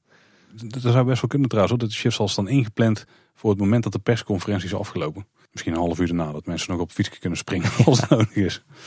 Ja, nou ja, de, de volgende aflevering weten we dus uh, nog niet veel meer waarschijnlijk. We hopen dat het uh, park open gaat. We hopen zo dat de cijfers flink teruglopen en dat alles de goede kant op gaat. Misschien weet je nog meer over die Omicron variant. Spannend. Spannend, ja. Ik uh, kan in ieder geval niet wachten tot de Efteling weer open gaat. En ik hoop van ganse harte dat we nog even drie weken kunnen genieten van de winter Efteling en de warme winterweiden en de lichtpuntjes en de diverse eet- en drinkspecialiteiten. Ja, Tim, er was een mogelijkheid om de Efteling toch van binnen te zien in de afgelopen dagen. Ja. Want uh, er was een enorm groot concert, het concert van de streamers, uh, in de Winter Efteling. Vond plaats op 26 december van uh, half negen tot elf. En het was voor het grootste deel live op volgens mij een enkel ding in het begin na. Ja, er waren twee items opgenomen op de warme winterweide. En die waren overduidelijk eerder opgenomen. Ik heb het met een half oog allemaal meegemaakt dit. Maar het was een, een half nep... oog? Nep-fan. Ja, ik zat met mijn rug ernaartoe, dus ik moest af en toe omdraaien. Het was gewoon kerst, hè? We waren spellen aan het spelen. Oh, zo ja. Maar het was uh, het grootste. Ik heb die vorige streamersconcert helemaal niet gezien. Maar ik had ik ook, ook, niet. Ik, ook niet. ik had ook niet door dat het uh, zo gigantisch was. Want uiteindelijk uh, bleken er 2,44 miljoen kijkers naar, hebben, naar te hebben gekeken. Dit was wel echt een dingetje. Ja, dit was echt, echt enorm groot. Dus het hield de gemoederen ook wel, wel bezig. En er stond ook een, een flinke partij aan artiesten op, op podium. Uh, Guus Meeuwis was onder andere, Danny Vera, Nick en Simon. Nou ja, Nick en Simon, er was er maar eentje. Volgens mij was er alleen Nick, want de andere die, die zat met uh, corona of zo. Oh ja, was wel aangekondigd hè? Ja. Rolf Sanchez, Suzanne Freek, Digidex, Kraantje Papi, Ronnie Flex, Van Velzen, Thomas Akda, Paul de Munnik. Die waren wel compleet in. Maan, Emma Heesters, Mo en Fleming. En de, natuurlijk de beste zanger van Nederland, Frank Lammers. Ja. nou oké, okay, dat viel dan een beetje tegen. Maar die moest een beetje het normale volk vertegenwoordigen op het podium denk ik. Ja, die, die speelde een beetje de rol van manager van het geheel, hè? Frank is uh, goud, hè? Ja. ja, ik heb het idee dat hij toch ook een klein beetje dan ook weer de ferry uithangt. Ja, nou ook zijn outfit was ook vrij ja. ferries. Dus volgens mij zit hij zo thuis niet op de bank. Ja, ik vond het wel een leuke line-up, want er zaten wel een aantal toppetjes tussen. Tenminste bij ons thuis is op dit moment uh, Fleming is wel heel populair en Suzanne en Freek. Dus ik vond het leuk om ze eens een keer in een andere, andere ambiance op te zien treden. Ik ken de meeste van naam, maar toen die mensen op het podium zag staan, had ik van de helft geen idee wie het waren. Oké, okay, nou ik moet zeggen, bij mij helpen uh, twee kleine kinderen wel mee met uh, de kennis van de, de, de vaderlandse uh, Nederlandstalige muziek, moet ik zeggen. Bij de vorige streamsconcerten werkten ze volgens mij met de fooiepot. En dan ging ja. de opbrengsten dan van naar de artiesten toe. dit keer was er weer een fooiepot, maar die ging niet naar de artiesten. Alles wat daarmee werd opgehaald, dat ging namelijk direct naar UNICEF. Ja, en als ik een van onze redactieleden mag geloven, dan was die fooiepot voor de artiesten ook niet nodig. Want die stond toevallig op de Kinkerpolder en die heeft aardig wat dure bolides gespot die aankwamen rijden. Uiteindelijk was het concert een samenwerking tussen UNICEF, de Efteling, Q-Music, de Postcode Loterij en ING. Weet je af en toe ook wel mee doodgegooid trouwens. Ja, ja niet voor niks. Die zullen wel een aardige, uh, aardige cent gesponsord hebben. Overigens zou het voor de Efteling naar verluid met, uh, met gesloten beurs zijn. Dus het wil zeggen dat de Efteling niets in rekening heeft gebracht voor het gebruik van de locatie bij de streamers. Maar dat de Efteling andersom natuurlijk ook niet heeft hoeven betalen voor een stukje promotie. Wat natuurlijk uh, wel het geval was uh, met zo ongelooflijk veel kijkers. Die hebben ze flink gekregen. Ja. Overigens begon heel de avond met een uh, voorprogrammaatje. Daarin was een DJ, Menno Barreveld. Dat is ook een pretparkliefhebber. Ja, inderdaad. En luisterde volgens mij ook wel eens naar een kleine boodschap. Ja, en ook Roodkapje kwam nog voorbij. Pardoes kwam voorbij. Nou, de warme winterweide kwam voorbij als, als locatie natuurlijk. En ja, het epicentrum van, van het hele concert was natuurlijk het Theaterplein. En af en toe speelde Aquanura ook een rol. Ja, nou, je zegt het Theaterplein. Het was wel een vrij tof podium, want het was echt een enorm hoog podium ook trouwens. Ja, volgens mij net zo hoog als het theater zelf. Ja, ik denk het wel. Met een uh, volledig transparante achtergrond. En daardoor was het theater ook echt een beetje de achtergrond van, uh, van de show. Waar ook een hoop licht in was geplaatst. Waardoor de, de belichting ook mee veranderde met de show. Dat was wel vet. Ja, ja, er stond niet alleen belichting op de gevel gericht. Maar volgens mij stond er ook in het theater achter alle ja, ruiten ja, zeker, uh, ja. verlichtingen. Het was allemaal mooi DMX gestuurd volgens mij. Dus, je hebt goed opgelet, ja, zeker. ja, dat was inderdaad een enorm podium. Er is trouwens ook lang aan, aan gewerkt. Volgens mij zijn ze gestart op, op 18 december met de opbouw. Uh, dat was ook de laatste dag dat het park open was uh, voor, uh, voor ons. Dus ze hebben daar ruim een week aan gewerkt, joh. Ja, volgens mij hebben ze er een aantal dagen aan gewerkt. Toen een paar repetities gehouden. Ja. Toen hebben ze zelfs een dag gewoon niet daaraan geklust. En toen op de dag zelf nog een repetitie en dan uiteindelijk een show. Ja, ja en ik geloof dat daarna binnen twee dagen weer, weer weg was allemaal. Ja, de trailers hebben zien wegrijden. Volgens mij twijfelden zelfs mensen aan dat het wel live was. Maar het was live, hè? Het was absoluut live. ja, en er was, was wat dat betreft ook, ook weinig twijfel over als je in Kaatsheuvel woonde. Want uh, ik ben een keer uit het raam gaan hangen. Ik woon in, in Hartje Kaatsheuvel. En uh, ja, je kon het niet alleen zien, want uh, de lucht die kleurde paars uh, van al die verlichting. Ja, dat kon je ook zien. Ja. Maar je kon het ook gewoon, je kon het ook gewoon letterlijk horen bij ons thuis. Ja, de wind stond verkeerd, want wij konden het niet horen. Hij stond jullie kant op, ja. Ja, ja inderdaad. Ik hoorde dat trouwens wel meer mensen uit Kaatsheuvel over. Maar grappig genoeg, ondanks dat je misschien heel veel klagers zou verwachten, heb ik eigenlijk geen enkele wanklank gehoord. Dus het leek erop alsof de Efteling toch wel inmiddels de gunfactor heeft in het dorp. Ik denk dat het ook wel helpt dat iedereen niet buiten in zijn tuin zat. Want dan, als je binnen zat, dan kreeg je er verder weinig van mee. Dat is waar. De Efteling en ook Loopings trouwens, die hebben er wat foto's over gedeeld. Daar zetten we linkjes van in de show notes. Er zijn ook wat fragmenten terug te kijken. We zullen ook een linkje naar een playlist in de show notes zetten. Dan kun je die allemaal terugzien. Hey Paul, jij hebt met een half oog gekeken. Ik heb uh, heel de avond geconcentreerd zitten kijken. Wat, wat vond je er nou van? op zich wel aardig. Volgens mij is het, ik ben, ik ben hier allemaal niet in thuis, maar volgens mij was het ook een soort Vrienden van Amstel live concept. Dus ja. dat uh, heel veel artiesten samen dan nummers gingen uitvoeren die wel of niet van henzelf waren, maar een beetje de, de mashups en zo. Ook soms een andere stijl dan de originele nummers. Ja, weet, weet, je wat ik het vond? In het algemeen vond ik het tof hoor, maar uh, ik had echt het gevoel dat ze heel veel hadden opgetuigd, zodat gewoon 16 artiesten een hele leuke avond konden hebben. Want die stonden daar volgens mij zichzelf katslam te zuipen op het podium. ja. Dan druk ik het nog rustig uit, denk ik. Voor niemand in het principe. Ja, voor de mensen die dan keken, maar die, die vibe krijg je natuurlijk niet meer als je daar op het podium staat. Volgens mij stonden ze daar gewoon zelf een enorm leuke avond te hebben. En wij mochten er gewoon naar kijken. Zo voelt het een beetje. Ja, het was af en toe ook een beetje ongemakkelijk. Want je, je merkt dat af en toe sommige artiesten uh, contact zochten met een publiek dat er niet was. Ja, maar neem nu weg dat het verder wel tof was. Helemaal mijn ding, maar ja, vooral het in de Efteling was, gaf het toch wel een extra mooi tintje. Ja. ja, ik moet zeggen, het concert zelf, daar vind ik niet zoveel van. Best wel een aantal goede artiesten ertussen. Ook artiesten die ik uh, best wel kan waarderen. Maar ja, voor de Efteling is het denk ik echt een gouden zet geweest. Sowieso natuurlijk in, gezien het feit dat, uh, dat het park nu gesloten was vanwege de lockdown. Maar het is natuurlijk fantastische promotie. Hè? Ik bedoel, je staat enorm in de, in de schijnwerpers op, uh, echt op, op landelijk niveau. En op een hele positieve manier. Want ja, het, het sentiment rond die streamers is natuurlijk super positief. Ik vond dat ze misschien wel iets te weinig hadden gedaan met de Efteling eigenlijk als decor. Ja, inderdaad. Ik had ook al gehoopt dat, dat we wat meer beelden uit het park zouden zien. Maar misschien dat het dan ook wel weer iets te veel promotie voor de Efteling was. En dat de Efteling er dan voor had moeten gaan betalen. Ja, maar dat, het was nu vrijwel allemaal op het podium. Plus dan uh, buiten dan die, die twee segmentjes. Maar gewoon één ander dingetje ergens. Of juist echt gebruik maken van het park buiten de intro. Was wel, was wel mooi geweest. Ja. En een voordeel was wel dat uh, precies op de plek, zeg maar achter het podium, had je uh, het stukje geven van het Efteling Theater waar de tekst Theater de Efteling op stond. En daardoor was echt vrijwel de hele uitzending het woordje Efteling in beeld betere sluikreclame dan dat heb je natuurlijk niet. Ja, ja nou, dat was sowieso wel een grote sluikreclame natuurlijk. Maar ik roep altijd wel, de, de, de Efteling is echt het perfecte canvas voor uh, mooie evenementen, voor hardticket events, voor uh, televisieshows, voor concerten. En wat mij betreft was dit optreden van de streamers daar het, het bewijs van. Hè? Ik bedoel, het, het heeft dan weliswaar uh, inhoudelijk weinig met Efteling te maken. Maar het was gewoon een heel sympathiek, positief evenement ja, waar je als Efteling toch uh, ontzettend, uh, denk ik, positief uit de bus komt. Ja, wat mij betreft moet de Efteling hier weer veel meer mee gaan doen. Net zoals vroeger, net zoals andere parken. Hè. Denk aan een Europa-park waar volgens mij iedere week wel tv-programma's worden opgenomen. Ja, je hebt zo'n mooi park overdag al, maar s'avonds misschien nog wel meer. Ja, het is toch fantastisch dat je zulke soort producties in je park haalt. Dus ik denk een ontzettend goede ontwikkeling dat ze hier aan hebben meegewerkt. Zeker met gesloten beurs wat mij betreft moeten ze hier veel meer op in gaan zetten. De, zorg nou dat je, ja, dat je veel meer van dit soort ja, bijna gratis promotie uh, uh, meepikt. Ja, mee eens met, met twee uitzonderingen denk ik. Het eerste is het zou niet te veel inbreuk moeten maken op de dagbezoekers. Want nu stond het op een vrij gunstige plek. Hè. Het stuk van de Efteling kun je prima afzetten. Ja, we hebben net gehad over het, uh, de, de rerouting die ze misschien willen doen als straks het Dwarrelplein Hotel opent. En dan zou je die plek weer wel altijd nodig hebben. Dus dan kan je zoiets niet doen zijn andere plekken in het park waar, waar het wel kan natuurlijk. Uh, dus daar zou dan wel een soort voorwaarde zijn, denk ik. Hoe drijvend podium op de, op de Siervijver? Ja, nou dan hebben de daggasten er waarschijnlijk wel last van. Want dan kan de gondoletten denk ik ook niet... Nou, niet dat is één. En twee is dat je het dan ook wel moet openstellen, denk ik, voor een deel voor gasten. Want ja, ja het zou heel tof zijn als je de... Uh, als je het Negenpleinenfestijn hebt met een groot podium op de speelwaarde bijvoorbeeld.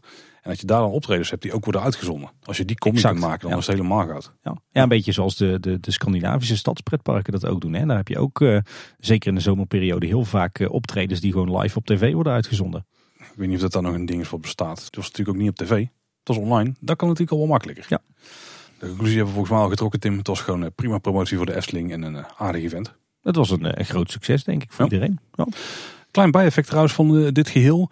Dit was weer een samenwerking met Guus Meeuwis. Dus een van de drie mensen achter de streamers. Of een van de drie grote namen die er in ieder geval achter zit. Uh, ter ere daarvan was Aquanura met de zachte G dus weer te zien.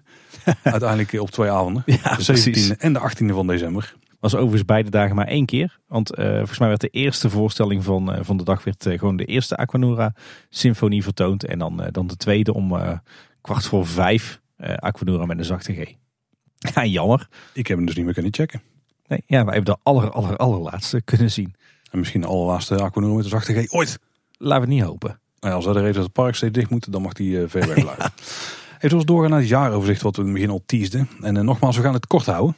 Je bent het niet van ons gewend. Maar het is vooral een beetje prikkelen van waar, wat is er afgelopen jaar wel allemaal niet gebeurd. Want ja, het is makkelijk om terug te kijken naar de afgelopen maand. Hè. We weten wat er daar een beetje aan projecten loopt.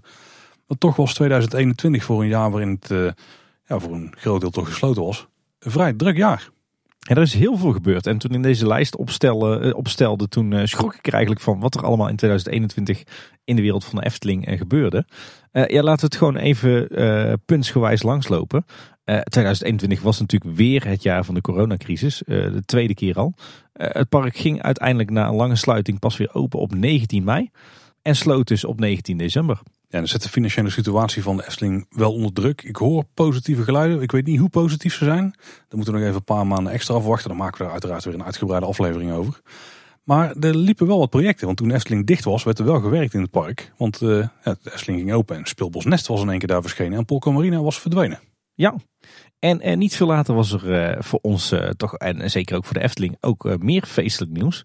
Want het eh, bestemmingsplan Wereld van de Efteling 2030 is eindelijk onherroepelijk vastgesteld. Oh, ik krijg er weer kippenvel van, Tim, als ik er denk. ja, een beetje jammer dat er nu dit jaar ook eh, bleek dat er eh, een hoop gedoe is met de milieuvergunning. Waardoor we alsnog niet kunnen uitbreiden buiten de parkgrenzen. Ja, heel erg benieuwd wanneer daar de eerste schop in de grond gaat. Maar het gaat nog wel even duren. Ik vraag me af of het überhaupt 2022 wordt dat we daar voorbereidingen gaan treffen. Maar ik denk van niet. Het zou zomaar eens niet kunnen. Ja. Uh, ja, er werd natuurlijk ook gewerkt aan het uh, volgende grote project. Wat uiteindelijk ook dit jaar is geopend. Bekkerij Krummel. Ja, en dat was echt om door een ringetje te halen, toch? Een van de, nou misschien wel de highlight van het uh, Eftelingjaar. Wat mij betreft wel.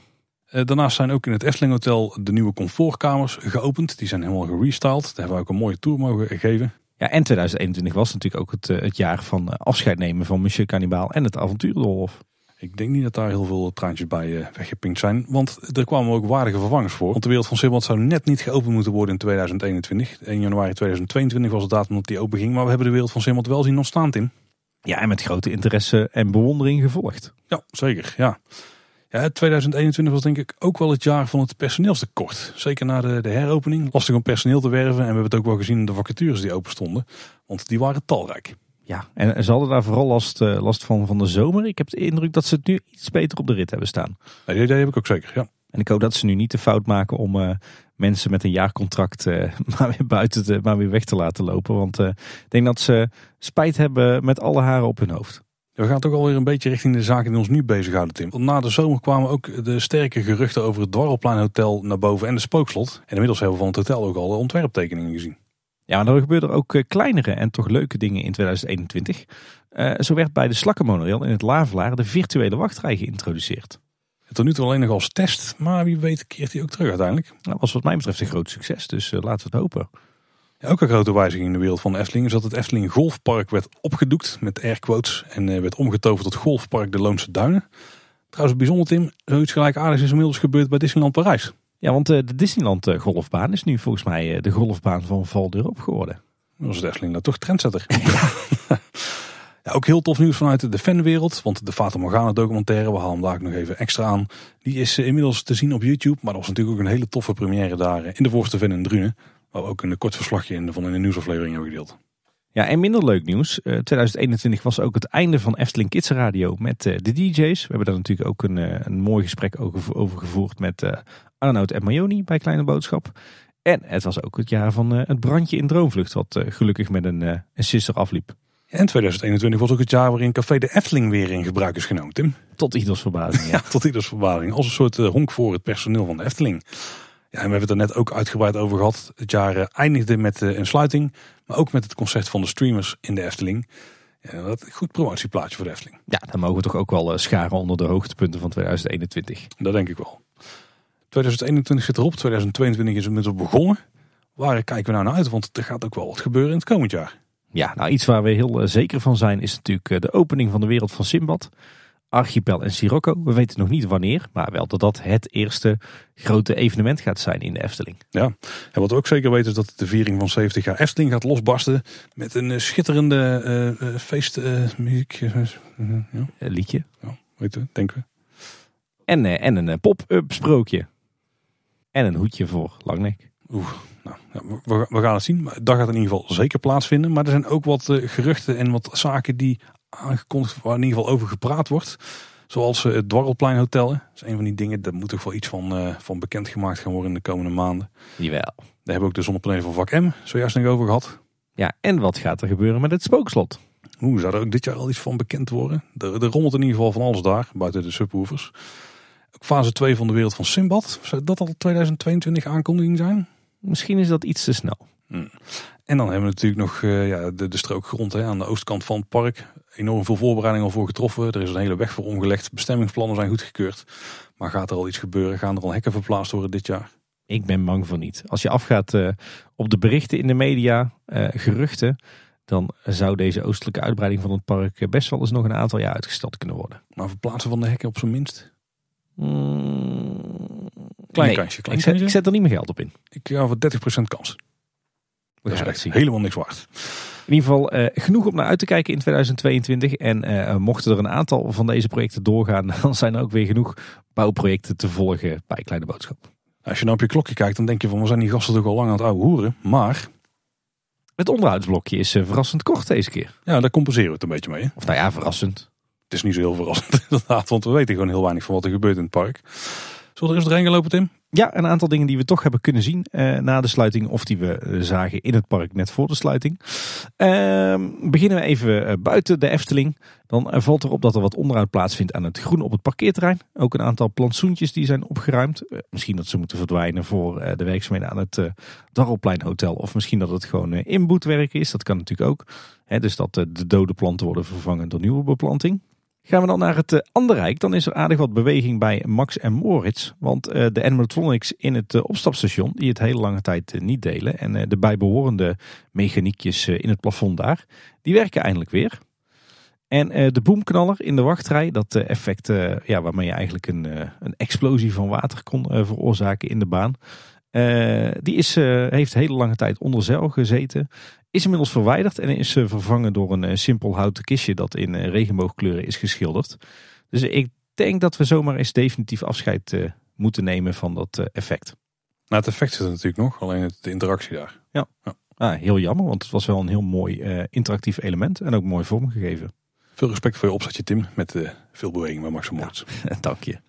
Hey, en eh, bij de Piranha zijn ze natuurlijk lekker eh, bezig met de hoogdrukspuit. Hè, want de hele baan moet weer eh, scho schoongespoten worden. En daar hebben ze nu net wat meer tijd voor dan normaal. Dat was al ander Tim. Dat was wel Anderrijk, ja. Zo. Gaan we dan naar Ruigrijk, naar Speelbosnest. Daar zijn ze ook lekker bezig geweest met, eh, met de hoge drukspuit. Want we zagen foto's voorbij komen op social media van medewerkers.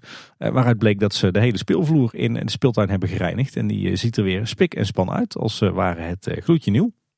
En eh, je hebt er nog zo'n apart gedeelte voor de allerkleinste. Helemaal in thema van Bron 1898. Eh, daar was laatst eh, wederom een mijnkarretje weggehaald. eh, en is inmiddels teruggeplaatst. Dus er staan weer twee karretjes. Alleen volgens mij zijn de veerelementen eh, er wel onderuit gehaald. Waardoor het nu twee statische karretjes zijn waar de kids in kunnen spelen. Ja, en net zeiden we al dat ze bij de Piranha wat vroeger dan eh, gepland konden beginnen aan het reinigen van de baan. Eh, dat geldt ook voor het onderhoud bij de Vliegende Hollander. Eh, de beide attracties zouden natuurlijk pas op 10 januari eh, sluiten. Maar dat werd eh, dankzij de coronacrisis eh 19 december. Betekent dat eh, de boten van de Vliegende Hollander al eerder uit de vijver zijn gehaald. Eh, en die zijn afgevoerd in eerste instantie naar het eh, logistiek evenementenmagazijnterrein. En daarna zijn ze door eh, de firma van Riel op vrachtwagens eh, afgevoerd. En ik vermoed dat die naar de firma Bom Engineering gaan, eh, waar ze jaarlijks onderhoud krijgen. Zo. Dan door naar het reisrijk, Tim. Blijft verdacht stil aan de andere kant van de microfoon. Niks te melden. Oh, dan door naar het Marenrijk. Ja, bij Droomvlucht eh, valt op dat er nog steeds geen eh, water in de vijver in Zompenwoud staat. Dus ik ben heel benieuwd wat daar eh, aan de hand is. Hopelijk is het een voorteken van het terugkeren van de mist in grote hoeveelheden. Maar ik vraag het me af. En er was sprake van wat vandalisme in de meandering, daar staat zo'n zo'n podiumpje, wat vroeger wel eens werd gebruikt door het entertainment. En in het plafond daarvan hangt natuurlijk van die ja. En eh, daar eh, hebben wat kinderen aangehangen, waardoor dat nou eh, een hoop be- beplanting naar beneden is komen te hangen. Hmm. Beetje jammer. Eh, dan ben ik nog even wezen kijken in het diorama. Eh daar rijden eindelijk weer wat treintjes op de meeste trajecten. Nog niet overal trouwens. Maar wat opvalt is dat het nu weer hele korte treintjes zijn. Dus één locomotief met, met maximaal twee voertuigen erachter. Terwijl dat was natuurlijk lange tijd ging dat hartstikke goed. En had je hele lange treinsamenstellingen. Maar blijkbaar werkt het weer niet zo lekker. Eh, dan door naar het Lavelaar. Daar vindt nog steeds onderhoud plaats aan het, eh, het Lonkhuis. eh, links van de ingang. Maar er werd zelfs op zaterdag aangewerkt, dus blijkbaar moest het af. Dus ik vermoed zomaar dat die werkzaamheden aan al het houtwerk en de daken daar al een heel eind klaar zijn inmiddels. De ludiek, of eigenlijk de winkel Spiegeltje Spiegeltje, die was al een heel eind klaar. Alleen wachten we daar nog op het terugkeren van die enorme spits van die piron die daar op de winkel stond. Die de winkel natuurlijk echt een laafs uiterlijk gaf. Alleen wat heel vreemd is, eh, er is inmiddels een nieuw pironnetje teruggezet. Maar dat is echt een heel klein plastic groen ding. In plaats van zo'n hele mooie zinken spits. Dus ik ben heel erg benieuwd waarom dat is gebeurd. Eh, misschien om te verduidelijken dat hij nu niet meer onderdeel uitmaakt van het lavelaar. Eh, misschien is het een dood eenvoudige bezuiniging. Ik weet het niet. Ik vind het wel heel erg jammer. Want die spits die betaal- bepaalde wel echt het aanzien van, eh, van de uitstraling van dat gebouwtje. Zou ze niet een tijdelijke spitsje op hebben gezet, zodat er iets staat en dat ze die andere nee, kunnen dit, dit zag er wel uit als iets permanents hoor. Oh. Ja, heel jammer. met krulletjes erin. Dus ja, ontzettend eh, jammer wat mij betreft dat die eh, spits is verdwenen. En ik snap ook niet waarom. En dan tot slot in het Sprookjesbos nog een klein defect. Want de Chinese nachtegaal, het bekje daarvan staat stil. Of de snavel moet ik eigenlijk zeggen. Kijk, bij kleine boodschappen kun je voor de kleinste dingen terecht. Dan door naar het kort nieuws, Tim. Volgens mij hebben we het al meermaals gemeld. Inmiddels is de making of Fata Morgana, de verboden stad, online te bekijken op YouTube. Het linkje vind je in de show notes. Beide delen staan online. En eh, wij hebben daartussen een, eh, een hele toffe bonusaflevering mogen maken met de mannen van de vijf zintuigen. Over de verhalen hoe die eh, making of tot stand is gekomen. Dus ja, ja, de making of van de making of. en die duurde nog langer dan de making of zelf. Ja, een paar minuten. Ja. Ja, nou, dat was geen doel verder, maar typisch kleine boodschap. eh, ja, daar gebeurt hij. Nee, ik denk nog wel de kijktip van eh, 2021. En ja, als je nu luistert, misschien wel de kijktip van 2022. Was een enorm toffe productie. Hè? En ik moet zeggen, ik vond het echt een eer dat wij de kans kregen om de makers eh, te interviewen. En ze echt flink aan de tand te voelen over hoe dat ze nou die docu hebben kunnen maken. Wij hebben hem zelf inmiddels eh, thuis ook alweer voor de tweede keer eh, gekeken. Dus eh, hij verveelt niet. Jullie zijn niet de enige, Tim, want op het moment van opname is hij al meer dan 44.000 keer bekeken. Ja, dan heb jij het alleen maar over deel 1. Dat, dat klopt, ja. ja. Op het moment van opnemen is deel 2 ook nog niet uit, dus dat weten we nog niet. Maar ik neem aan dat hij ook net zo hard gaat en dat al die mensen deel 1 hebben gekeken die ook deel 2 willen kijken. Lijkt me wel, ja. Wat, wat ook al heel tof was, was dat zelfs de Efteling er zelf ook aandacht aan besteedde. Die hebben er uh, zowaar een uh, artikel op de Efteling blog over geschreven. En wat social media berichten aangeweid, ja heel tof. Gaat dat zien. We kunnen niet genoeg benadrukken hoe tof die docu is. Ga die zeker kijken. Ja, en dan nog een stukje follow-up op de winter Efteling. Want het park is inmiddels natuurlijk uh, gesloten, maar er waren toch wat zaken waar we het nog heel kort over wilden hebben. Uh, een van de vorige keren haalde ik al aan dat, ja, dat we best wel verrast waren dat er op heel veel plekken in het park toch weer wintergroen was teruggekomen. In allerlei bakken en manden en dergelijke. En het viel mij tijdens mijn laatste bezoekje zelfs op dat er zelfs weer wat hanging baskets te zien waren in het park. Die natuurlijk heel lang weg zijn geweest vanwege bezuinigingen door de financiële malaise dankzij corona. Maar uh, zelfs wat hanging baskets met wintergroen. Dus uh, ja, heel jammer natuurlijk uiteindelijk dat we er weinig, uh, dat we er maar heel kort van hebben kunnen genieten. Maar het, daar knapt het park dan toch alweer van op. Laten we hopen dat komende zomer dat, dat de hanging baskets ook weer terugkeren in het park. En, en wat, we kregen wat, wat meldingen over een andere muziek bij het diorama. Ik ben even gaan luisteren. Het is inderdaad niet de gebruikelijke speeldoosjesmuziek die je daar zomers hoort. Maar er is een speciale wintersoundtrack. Nou was die daar altijd al in de winter. alleen voor mijn gevoel is het inderdaad een andere soundtrack dan tijdens eerdere jaren. In eerdere jaren was dat echt stokmuziek. En nu leek het erop alsof ze of voor andere stokmuziek hadden gekozen... of misschien wel zelf wat gecomponeerd hebben. Nou, als het de laatste was geweest, hadden we het toch wel geweten. Ja, ja, misschien dat het de rechte kwesties zijn of zo. Ja, ja. Oh. Dus inderdaad andere muziek bij het, het, diorama. En ook twee nieuwtjes over de Efteling app. We hebben het al eerder gehad over die functionaliteit waarbij je de verwachte drukte gedurende de dag kunt zien. Die werkt nu in de app, dus niet alleen in de Efteling Lab app, maar ook in de normale app. En die kun je ook gewoon bij alle attracties de hele dag zien. Ja, want eerder waren de berichten dat je hem alleen kon zien bij één attractie die je dan werd aangeraden door de pennenveer. Ja, precies. En nu staat hij gewoon dus bij de attractie zelf. En die kun je ook over heel de dag zien wanneer het het drukst is. of het rustigste. Dat is natuurlijk het belangrijkste. Ja. Wel een schitterend stukje data. Ja, en ook heel tof dat ze het ontsluiten, want ze hadden het natuurlijk ook gewoon voor zichzelf kunnen houden. Ja. Ik ben wel benieuwd wat de impact is op de drukte dan bij de attracties. Maar daar moeten we het eh, later nog maar eens een keer over hebben, denk ik. En het andere is dat er ook een enquête rondgaat van het app-team. Want ze willen eh, gaan klussen aan de structuur van de app. Die willen ze gaan optimaliseren. En daar hebben ze dus vragen over. Dus eh, die heb je misschien wel gekregen in je mailbox. Misschien heb je die zelf wel langs zien komen. Dus nou, vul hem even serieus in. Dan helpen we daar het app-team mee. We hadden net al even de pennen weer aan. De Efteling heeft er ook een hele blogpost aan gewijd. Met wat details over het gebruik van de pennenveer, Tim. Best wel interessant, er staan ook wat cijfers in. In totaal heeft de pennenveer contact gehad met 565.000 gasten. Dat is echt heel veel. Ja, meer dan ik had verwacht, eerlijk gezegd. En die hebben in totaal 2,9 miljoen vragen gesteld. Dus dat is gemiddeld ook nog eens bijna zes vragen per gast. Dat is Zo. ook heel veel. Ja, En eh, daar heeft de pennenveer dan in ieder geval getracht antwoord op te geven. Eh, dus er is ook een lijstje met de meest gestelde vragen gemaakt. En in het blogbericht zie je daar ook meteen antwoorden bij. Een aantal van de meest gestelde vragen gingen over de coronamaatregelen. Wanneer welke attracties geopend of gesloten zijn. De beschikbaarheid en prijzen van verblijf. De vriendentickets. De Albert Heijn actie. En het verschil tussen de verschillende soorten Efteling tickets. Er zit ook nog eh, wat, wat onduidelijkheid uit. Ja. En de verjaardagsactie voor abonnementhouders. Ja, en eh, verder kregen leden van de Raad ter Wijze deze week een mailtje, eh, want je moest je account updaten. Ze vroegen om wat meer gegevens. Er werd onder andere gevraagd naar het feit of je kinderen hebt en zo ja, en of ze wijsneus mogen worden. En wijsneus is eigenlijk ja, de, de, de junior variant van de Raad ter Wijze. Ik ben me nu niet op vast, maar volgens mij was er ook een heel nieuw raad en wijze portaal gelanceerd. Dat was ook de reden dat je je gegevens moest updaten. Ja. Er was ook nog wat merchandise nieuws, al is het nu niet zo heel relevant, want volgens mij is het Efteling Hotel op dit moment dicht. Maar de Piekse muizen die waren daar eh, verkrijgbaar. De prijs die is wel verhoogd, van 10 euro naar 12,50 euro.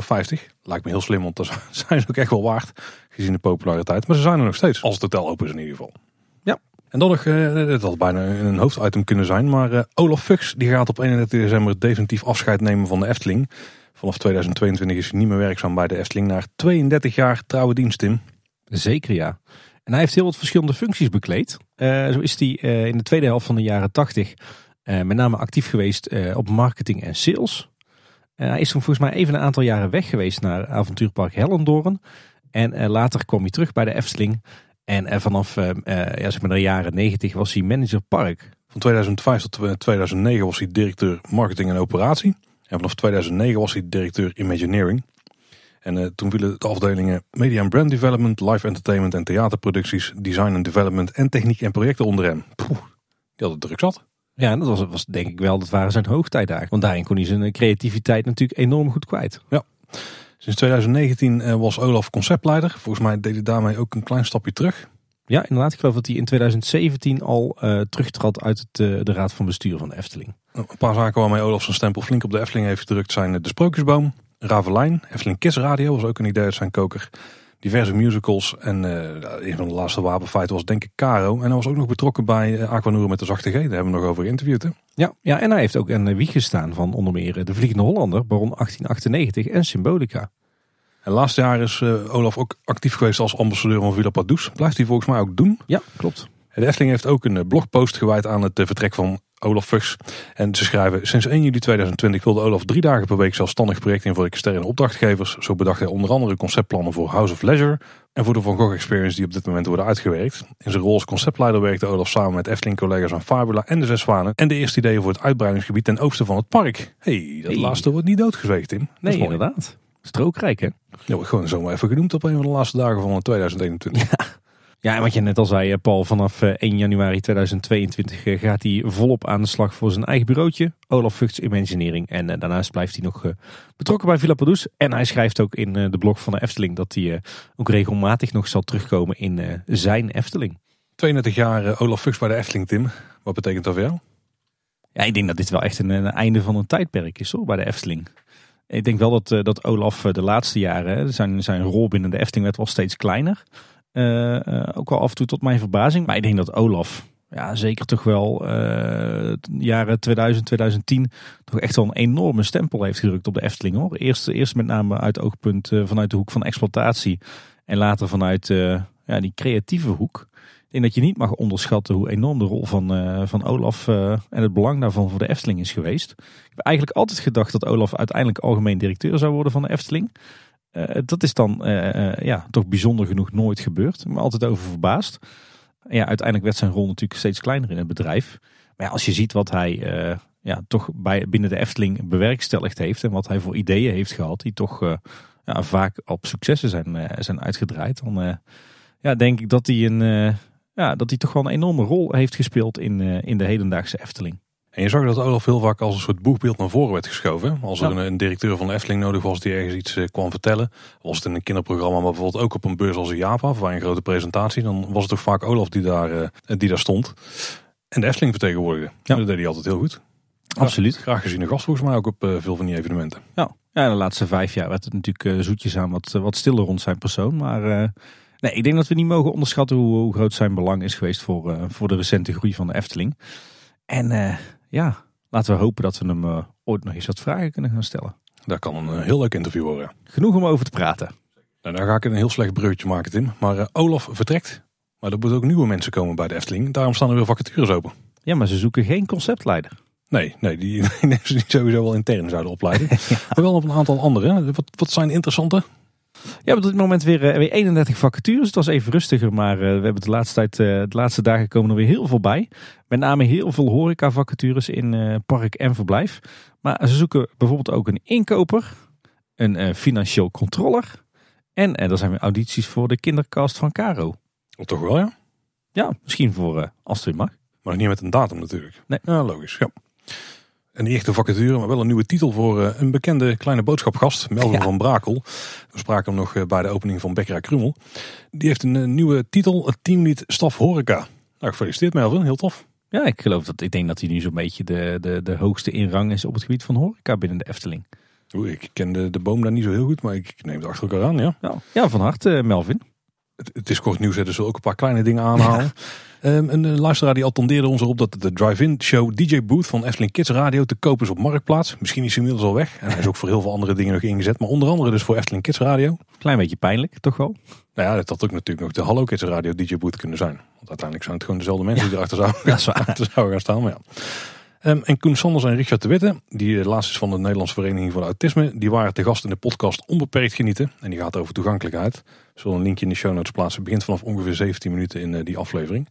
Ja, en dan nog twee kijktips. Uh, zo hebben Pieter en Pris, de bekende vloggers natuurlijk. Uh, die hebben weer een aflevering van hun serie Snacky Time uitgebracht.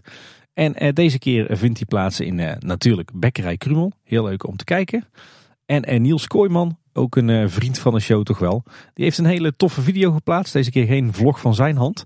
Maar een video van de Efteling in 1995. Onze jonge jaren, Paul. Nou, zeker. Met heel veel toffe beelden van de Efteling uit begin jaren 90. Eh, met natuurlijk een uh, gloednieuw droomvlucht en een gloednieuw lavelaar. Maar ook bijvoorbeeld beelden van uh, Ingang West. Van het uh, kinderbad van Monsieur Cannibal, nog zonder dak. En ook een vrij leeg sprookjesbos. Ja. Ik vond vooral Ingang West vond ik wel weer bijzondere beelden. In de recente opname heb ik er nog uitgebreid over gehad. Maar die komt later een keer uit. Een paar dagen later kreeg ik deze beelden in één keer voor mijn neus. Ik denk, oh, dat ik eigenlijk voor die opname even moet checken. Ja, ik zat ook voor lekker te kijken. We zullen in ieder geval de linkjes naar deze beide uh, video's in de show notes opnemen. En die vind je natuurlijk op kleineboodschap.com bij de aflevering. De afgelopen weken hebben we ook al een aantal keren de acties rondom Villa Padus aangehaald. Hè. Je had sowieso de Villa Padus Winterrun. Maar er waren ook nog een aantal andere zaken. Zoals wat DJ's die 24 uur live radio gingen maken. Een 24 uur games livestream. En ook nog een pin die werd verkocht. Dat zijn allemaal acties waar opbrengsten uit zijn gekomen die ten gunste kwamen van Villa Padus. Maar er is ook nog tijdens de Villa Padus week een... Extra geld opgehaald bij bedrijven. En uiteindelijk is er bij 40 bedrijven 75.000 euro opgehaald. Dus dat is mooi voor Villa Ja, netjes. Een goede zaken. Samen met de winterrun en die andere activiteiten kunnen weer mooie families daar uh, van een zorgeloze vakantie genieten.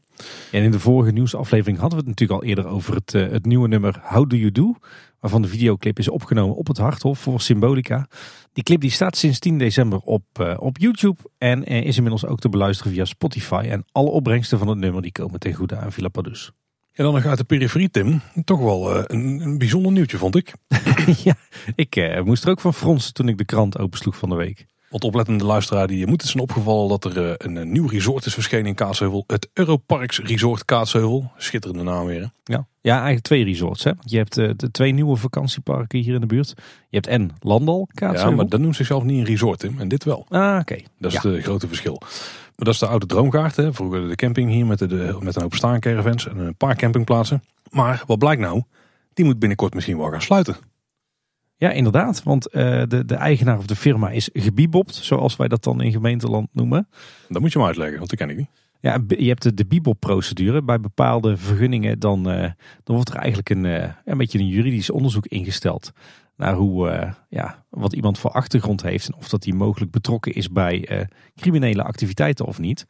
En als uit zo'n Bibop-onderzoek blijkt dat, dat die verdenking er is, dan kan het zijn dat een vergunning wordt geweigerd.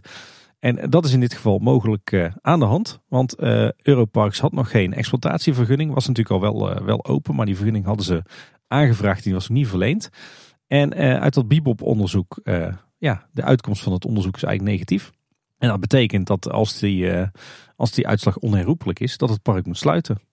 Dat zou toch vrij bijzonder zijn. Er is een heel park uit de grond gestampt en dan kan er zoiets nog als een staartje achteraan komen. Ja, dat zorgt ook voor de nodige ophef in, uh, zowel op de locatie als binnen dat bedrijf. Ik vind het een vrij bijzondere situatie. Dus ik denk dat we eh, de luisteraars wel het update zijn verschuldigd. Hè, hoe dit verder, uh, verder verloopt. Ja, ja, dit kan nog wel even duren. Hè, want ik geloof dat je tot aan de Raad van State bezwaar kan maken. is natuurlijk altijd met bestuursrecht. En uh, zolang die procedure nog loopt, dat kan nog enkele jaren lopen, denk ik, met een beetje pech. Of een beetje gelukt is, maar net hoe je er tegenaan kijkt. maar zolang die procedure loopt, mag het park gewoon open blijven. En als we het dan toch over verblijfsaccommodaties hebben die niet van de Efteling zijn. Eh, er waren wat bezwaren ingediend vanuit het Guesthouse Hotel en het NH Hotel over een eh, hotelproject wat zou gaan kunnen verrijzen bij het oude Groenrijk hier in, eh, in de buurt. En dat is uiteindelijk bij de Raad van State op tafel terechtgekomen en daar rigoureus van afgeveegd. Dus er kan nu daar ook een hotel komen met ongeveer 150 kamers. En het tuincentrum is al gesloopt. En naast het hotel wat daar dan zou verschijnen, zou er ook een restaurant en wat conferentieruimtes bij kunnen komen. Er nog een hotel misschien hier in de buurt. Ja, en dit haalt eigenlijk de, de plannen voor dat enorm megalomane hotel met 500 kamers. Dat uh, eruit komt te zien als uh, meerdere kastelen. Wat hier langs de Horst moet komen te liggen. Dit haalt dat uh, rechts in. Ja, dat is op zich niet zo vreemd. Dat was echt een huge project. Waar volgens mij heel veel vergunningen nog niet rond zijn. Dus dit, is ook wel een, een, kleiner plan natuurlijk, wat ook verder van de Efteling af ligt. Ja, en ik weet ook niet in hoeverre het ook nog doorgaat. Hoor. Misschien dat ze er ook wel behouden zijn met die investering. Maar de vergunning is in ieder geval geregeld. Ja, ik denk uh, goed hè, uitbreiding van hotelcapaciteit hier in de regio. De Efteling doet er zelf ook aan mee hè? ja. De, de, ja, de, de grote vraag die eigenlijk als het zwaard van Damocles boven de markt hangt is... Wanneer is er capaciteit te veel en krijg je leegstand? Ja. Maar goed, dat is denk ik ook een stukje ondernemersrisico dan. En nog een klein stukje follow-up. De vorige keer wist ik al te melden dat er wat bomen geplant waren langs het uh, taluut van de, tussen de N261 en de fietssnelweg, de F261. Maar dat is niet alles. Er is eigenlijk een heel uh, nieuw groenplan uitgerold langs die hele fietssnelweg. En er zijn op heel veel plekken langs de F261 nieuwe bomen en zelfs hele bossen geplant. Er komt, is heel veel groen teruggekomen voor de bomen die gekapt zijn. Dus mooi om te zien dat, dat die hele fietssnelweg groen wordt aangekleed. Ja, daar zijn we er al doorheen. Nou ja, vooral. Het was weer een eh, flinke pil. Ja. En dan komen we altijd uit bij. En dan nog dit. Ja, wat heb jij nog op je lever, eh, Paul? Ik heb eigenlijk één ding wat ik uh, wil melden. Um, op Twitter uh, kwam ik een interessant draadje tegen van Frank. Die uh, ging namelijk de geschiedenis van de Dark uitwerken. Het is volgens mij nog een work in progress. Dus ik weet niet hoe ver die nu is in het, in het project. Maar daarin legt Frank in erg vermakelijke tweets uit hoe de Dark zijn ontstaan. En welke parken als eerste opkwamen. Hoe andere parken daar weer op inspeelden. en af en toe zit er ook een toertje bij van een Dark Ride. Hè, en van hoe je bijvoorbeeld de wachtrij in beweegt. En hoe uiteindelijk de, de ride zelf gaat. En wat daar uniek aan was ik eh, vond het zeer interessant en ik zie steeds weer een nieuwe episode ervan zeg maar, verschijnen. Want het is meestal een tweet of 15 die tegelijkertijd online wordt geslingerd. En soms mag je ook invloed uitoefenen op het draadje. Want dan kun je stemmen met waar het vervolg heen gaat. Vang ik het niet altijd mee eens dus trouwens. ik heb ook met veel interesse zitten lezen. Ik kwam wel uh, heel veel dingen tegen uit bijvoorbeeld de serie Behind the Attraction op Disney+. Plus. Ik denk dat Frank daar wat gegevens vandaan en wat informatie vandaan heeft. En ook uit het boek The Amusement Park van Steven Silverman, die nog steeds bij mij favoriet is. Daar kom ik best wel wat dingen van, van tegen. Dus tof om te zien dat dat ook verwerkt is in deze, dit draadje. In ieder geval tof om te lezen en check het linkje in de show notes. Ja, Tim Lockdown. Dus de familie Hinsen natuurlijk uh, lekker thuis gezeten. Daar kan ik je iets te goed voor. Sommige dingen zullen nooit gebeuren, denk ik. uh, nee, ja, we zijn nog geweest? Uh, natuurlijk veel buiten geweest in de natuur, hè, want dat mag gewoon. Uh, zo hebben we een, meegedaan aan een kerstcadeautje speurtocht bij Klooster Nieuwkerk. Nog lekker gewandeld door het Wonderbos in Tilburg. En we hebben trouwens vandaag nog een mooi wandelingetje gemaakt door het, het Kraanven, het voormalige bungalowpark van, van de Efteling ook nog wel wat, eh, wat, wat meer eh, leisure-achtige plekken bezocht. Zoals bijvoorbeeld het eh, Plopsa Station Antwerp. Of Plopsa Antwerpen. dat is gevestigd in station Antwerpen. Um, heette voorheen Comedy Station. Dat draaide helemaal rond, rond Belgische stripfiguren en stripverhalen. maar dat liep voor meter, dat is volgens mij failliet gegaan. En inmiddels zit daar Plopsa in. Was net open. dus we zijn er met vrienden en, en kinderen naartoe getrokken. Ja, best een apart parkje. Je loopt zeg maar vanaf het station, zo dat, dat indoor pretpark binnen. En uh, ja, je komt eigenlijk terecht in een soort van, ja, wat is het eigenlijk? Een, een heel diep gebouw uh, met verschillende verdiepingen rond een, eh, een ovale vierde. En op iedere verdieping heb je wat, uh, ja, wat indoor attracties rond ja, IP van Plopsa. het haalt het zeker niet bij, bij de, de grotere Plopsa parken. Maar zo voor een halve dag met, met wat jongere kinderen is het zeker een keer een bezoekje waard. Ook leuk te combineren met een bezoek aan Antwerpen, denk ik. Als je nou meer wil weten, dan uh, heeft Anne weer een leuk artikel geplaatst op, uh, op wegmetmama.nl. daar vind je uitgebreide info over al die attracties die je daar kan vinden en ook wat fotootjes. En ze heeft trouwens inmiddels ook een, een artikel geschreven over Plankendaal, waar we natuurlijk een tijdje, een aantal weken geleden zijn geweest. En dan nog wat kijktips, want het is natuurlijk kerst en dan komen er weer heel wat, wat nieuwe films uit. Uh, en we zitten natuurlijk nu midden in de kinderfilms. Uh, we hebben uh, Encanto gekeken. Een nieuwe, nieuwe animatiefilm van, van Disney op Disney+. Plus. En we zijn ook naar Sing 2 in de bioscoop geweest. en ik moet zeggen, de strijd tussen Disney en Universal. Wat denk je Paul? Ja, gezien jouw vraagstelling zal die Disney zijn die er het beste uitkomt. Nee, nee. Ik moet zeggen, ik vond Sing 2 toch wel echt by far de meest vermakelijke van die twee hoor. Sing 1 is mij echt helemaal ontgaan. Die is me echt vorige week pas aangeraden door iemand. Volgens mij omdat Sing 2 eraan zat te komen. Eh, maar die staat nergens meer op streamingsdiensten. Dus ik kan heel die film niet checken. Uh, ja, ik geloof wel op een of andere vage streamingdienst of zo. Maar wij hebben uiteindelijk nu de DVD gekocht. Nou weet ik dat dat de vloeken is. vloeken in de kerk is hier. Maar uh, nou ja, Sing is echt ontzettend leuk. Beide films. Dus uh, absoluut een aanrader. Hopelijk komt hij nog een keer terug op Netflix dan voor jou. Ja, en dan Encanto. Ja, het is op zich een, een aardige film. Maar het, ja, het, het, is een beetje die, die Disney-formule die ze weer gewoon herhaald hebben. Hè? Neem een hele krachtige, jeugdige vrouwen hoofdrolspeler. Doe er een paar liedjes rondomheen. Uh, wat, wat fantasiefiguren. En, uh, en verzin er daarna een of ander verhaaltje bij. Ja, het is, het, het, nee, de verhaallijn is echt, uh, echt belabberd. Ik moet ook zeggen, ik zit ook nog steeds met vraagtekens naar aanleiding van die film. Dus uh, ja, de kids vonden hem vermakelijk, maar ik vond hem niet zo best. Als ik nu moet kiezen, dan ben ik echt groot fan van de, van de Sing-films. Ik vond Encanto vrij vermakelijk. Ja. Oké. En nog wat luistertips. Ik heb het volgens mij al eens eerder gehad over alle geschiedenis ooit. een van mijn nieuwe favoriete podcasts gaat natuurlijk over geschiedenis. En eh, ja, toch echt een aanrader. Want uh, inmiddels gaat het zelfs al over de Eerste Wereldoorlog. Echt een enorm tof onderwerp. Of ja, tof is misschien niet het goede woord. maar ik denk voor alle geschiedenisliefhebbers wel echt een favoriet, favoriet item. En ze hebben ook een hele toffe kerstspecial. En ik kwam er vandaag zowaar achter dat de podcast Verborgen Verhalen van de AWB terugkomt voor een tweede seizoen. En ja, dat was toch ook wel een favoriet van mij. Omdat ja, in die podcast word je eigenlijk op reis meegenomen door Nederland. En uh, leer je de verschillende, vaak toch wel hele spannende, duistere, ongure verhalen kennen. Die uh, op, uh, op hele bijzondere plekken in ons land hebben plaatsgevonden in het verleden. Nou ja, mogelijk hebben plaatsgevonden. Mogelijk hebben plaatsgevonden. Echt fascinerende podcast. Maar die komt dus terug voor een, een tweede seizoen. Dus ik denk dat, dat menig Efteling-fan dit ook een hele interessante podcast gaat vinden. Tim, het lijkt me een mooi moment om aan het begin van het nieuwe jaar wat reacties van luisteraars aan te halen. Uh, met name omdat we ook een paar toffe dingen hebben gekregen. Ja, eigenlijk dankzij ons, uh, ons jubileum, hè, dankzij onze 250ste aflevering. We hebben een heel smakelijk pakketje met chocolade gehad van Nick. Ja, ontzettend bedankt daarvoor. Leuke verrassing. Daar hebben we heel avond al van zitten te genieten. Maar toen hebben we de microfoon wel even uitgezet natuurlijk. Want daar willen jullie niet van laten meegenieten. Um, en ook echt enorm tof. We hebben een, een kaart gehad van Frank. En die heeft een zelfgemaakte ja, Anton Pieck stijl print getekend. Tenminste, dat lijkt, me, dat lijkt het in ieder geval erg op. Op een kaart laten drukken. Maar dan specifiek over kleine boodschap. Ja, het doet inderdaad echt aan als een, eh, als een, eh, ja, een aanzichtkaart van Anton Pieck. Echt die tekenstijl. Maar dan met, eh, met heel veel kleine boodschap elementen erin verwerkt. Hè? Nou ja, weet je wat we misschien moeten doen? Frank, als je het nou tof vindt en we mogen hem delen van jou op social media. Laat het even weten. Dan zullen we de afbeelding ook delen. Want er staan heel veel toffe details op. Eh, gerelateerd aan de podcast. En ik denk een leuk zoekplaatje voor de luisteraars. Ja, Frank heeft een eh, enorm talent. Dat is één ding wat zeker is. Zeker. Ik kreeg ook nog wat mailtjes en losse berichten. Eentje was heel tof, Tim, van Sander. Ja, inderdaad. En eh, ik moet zeggen, daar werd ik best wel even stil van. Eh Sander die schrijft, beste Tim en Paul, via deze weg wil ik jullie laten weten dat ik altijd met veel plezier naar jullie podcast luister. Vanuit, let op, Oeganda. Zo, In het pittige werk wat ik doe, vluchtelingenkamp bij Zuid-Soedan. zo.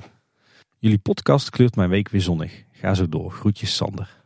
Ja, dan kan ik alleen maar zeggen, eh, graag gedaan. Ja, En- ja. Ja, dat- kan niet op tegen het werk wat jij daar eh, doet, Sander. Nee, nee, ja, toch wel fascinerend dat we gewoon in Oeganda worden beluisterd. En eh, iemand die met zulk belangrijk werk Ja. bezig is, echt respect. Ik, ja, ik, ik krijg hier wel kippenvel van, van deze mail. Ik kreeg ook een mail van Bert Koesens en die schreef... Hallo Paul en Tim, ik ben jullie podcast beginnen te luisteren op aanraden van een vriend... toen de coronacrisis net was begonnen. Alles was dicht, iedereen zat in lockdown en ik miste de magie van de Efteling. Voor corona bezocht ik het park gemiddeld één à twee keer per jaar... maar door jullie verhalen ben ik tot de vaststelling gekomen... dat één keer per jaar toch echt te weinig is voor de Efteling.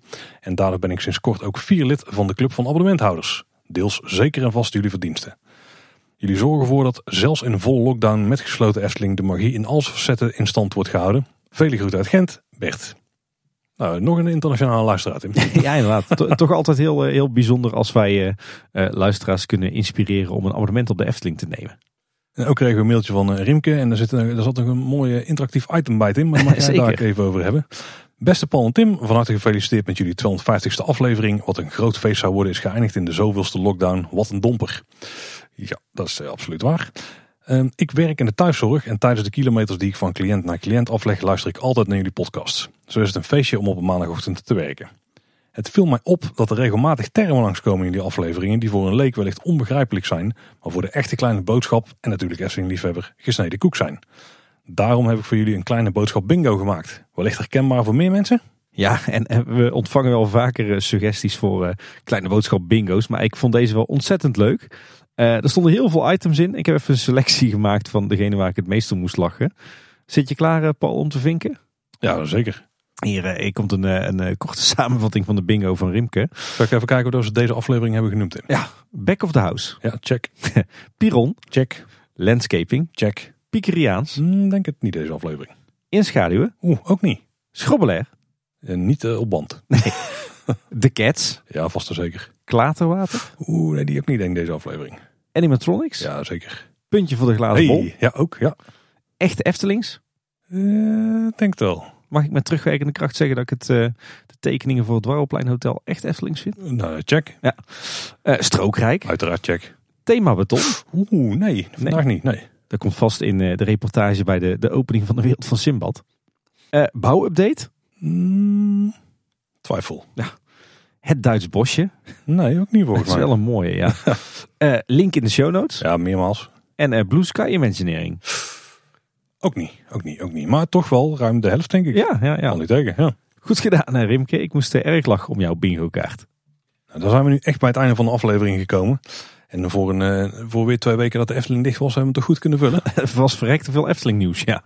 Ik ben heel benieuwd naar de komende twee weken. Wil je ons nou volgen op social media, dan kun je het beste naar kleineboodschap.com slash volgen gaan. Dan vind je daar eh, een opsomming van alle plekken waar wij te volgen zijn en eh, waar je ook berichten naar ons toe kunt sturen. Wil je nou een langer bericht aan ons kwijt, dan heb je eigenlijk twee goede opties daarvoor. Of je stuurt een mailtje naar info.kleineboodschap.com of je gaat naar kleineboodschap.com, onze website, waar je dan eh, een contactformuliertje vindt. Ja, en verder vind je op onze website natuurlijk alle afleveringen. met alle show notes. Daar heb je hem weer voor de bingo. En ook de afleveringen van De Buitenwereld, onze andere podcast. En als je die nou ook interessant vindt, dan eh, zou ik willen zeggen, houd die de komende dagen in de gaten. En luister je ons nou in een podcast app, vergeet je dan zeker niet te abonneren. En luister je nou specifiek een Apple podcast, dan kun je er ook een review achterlaten. Dat kunnen we heel erg waarderen. Zeker een geschreven review, maar als je wat sterren geeft, ook altijd prima. En luister je nou in Spotify, dan kun je daar sinds kort ook een sterrenrating geven. Dus daar zouden we ook heel erg kunnen waarderen als je dat doet. Ja, ik begreep alleen wel dat je ons dan al wel een tijdje moet luisteren in Spotify. Dus je mag niet vals spelen. Het, het valt mee volgens mij met eh, één minuut luisteren, dat meen je er al.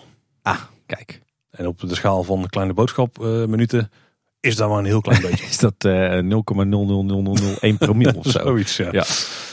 Ja, en vind je ons nou leuk? Eh, vertel het dan eh, eens je Efteling vrienden. Mochten ze ons nog niet luisteren.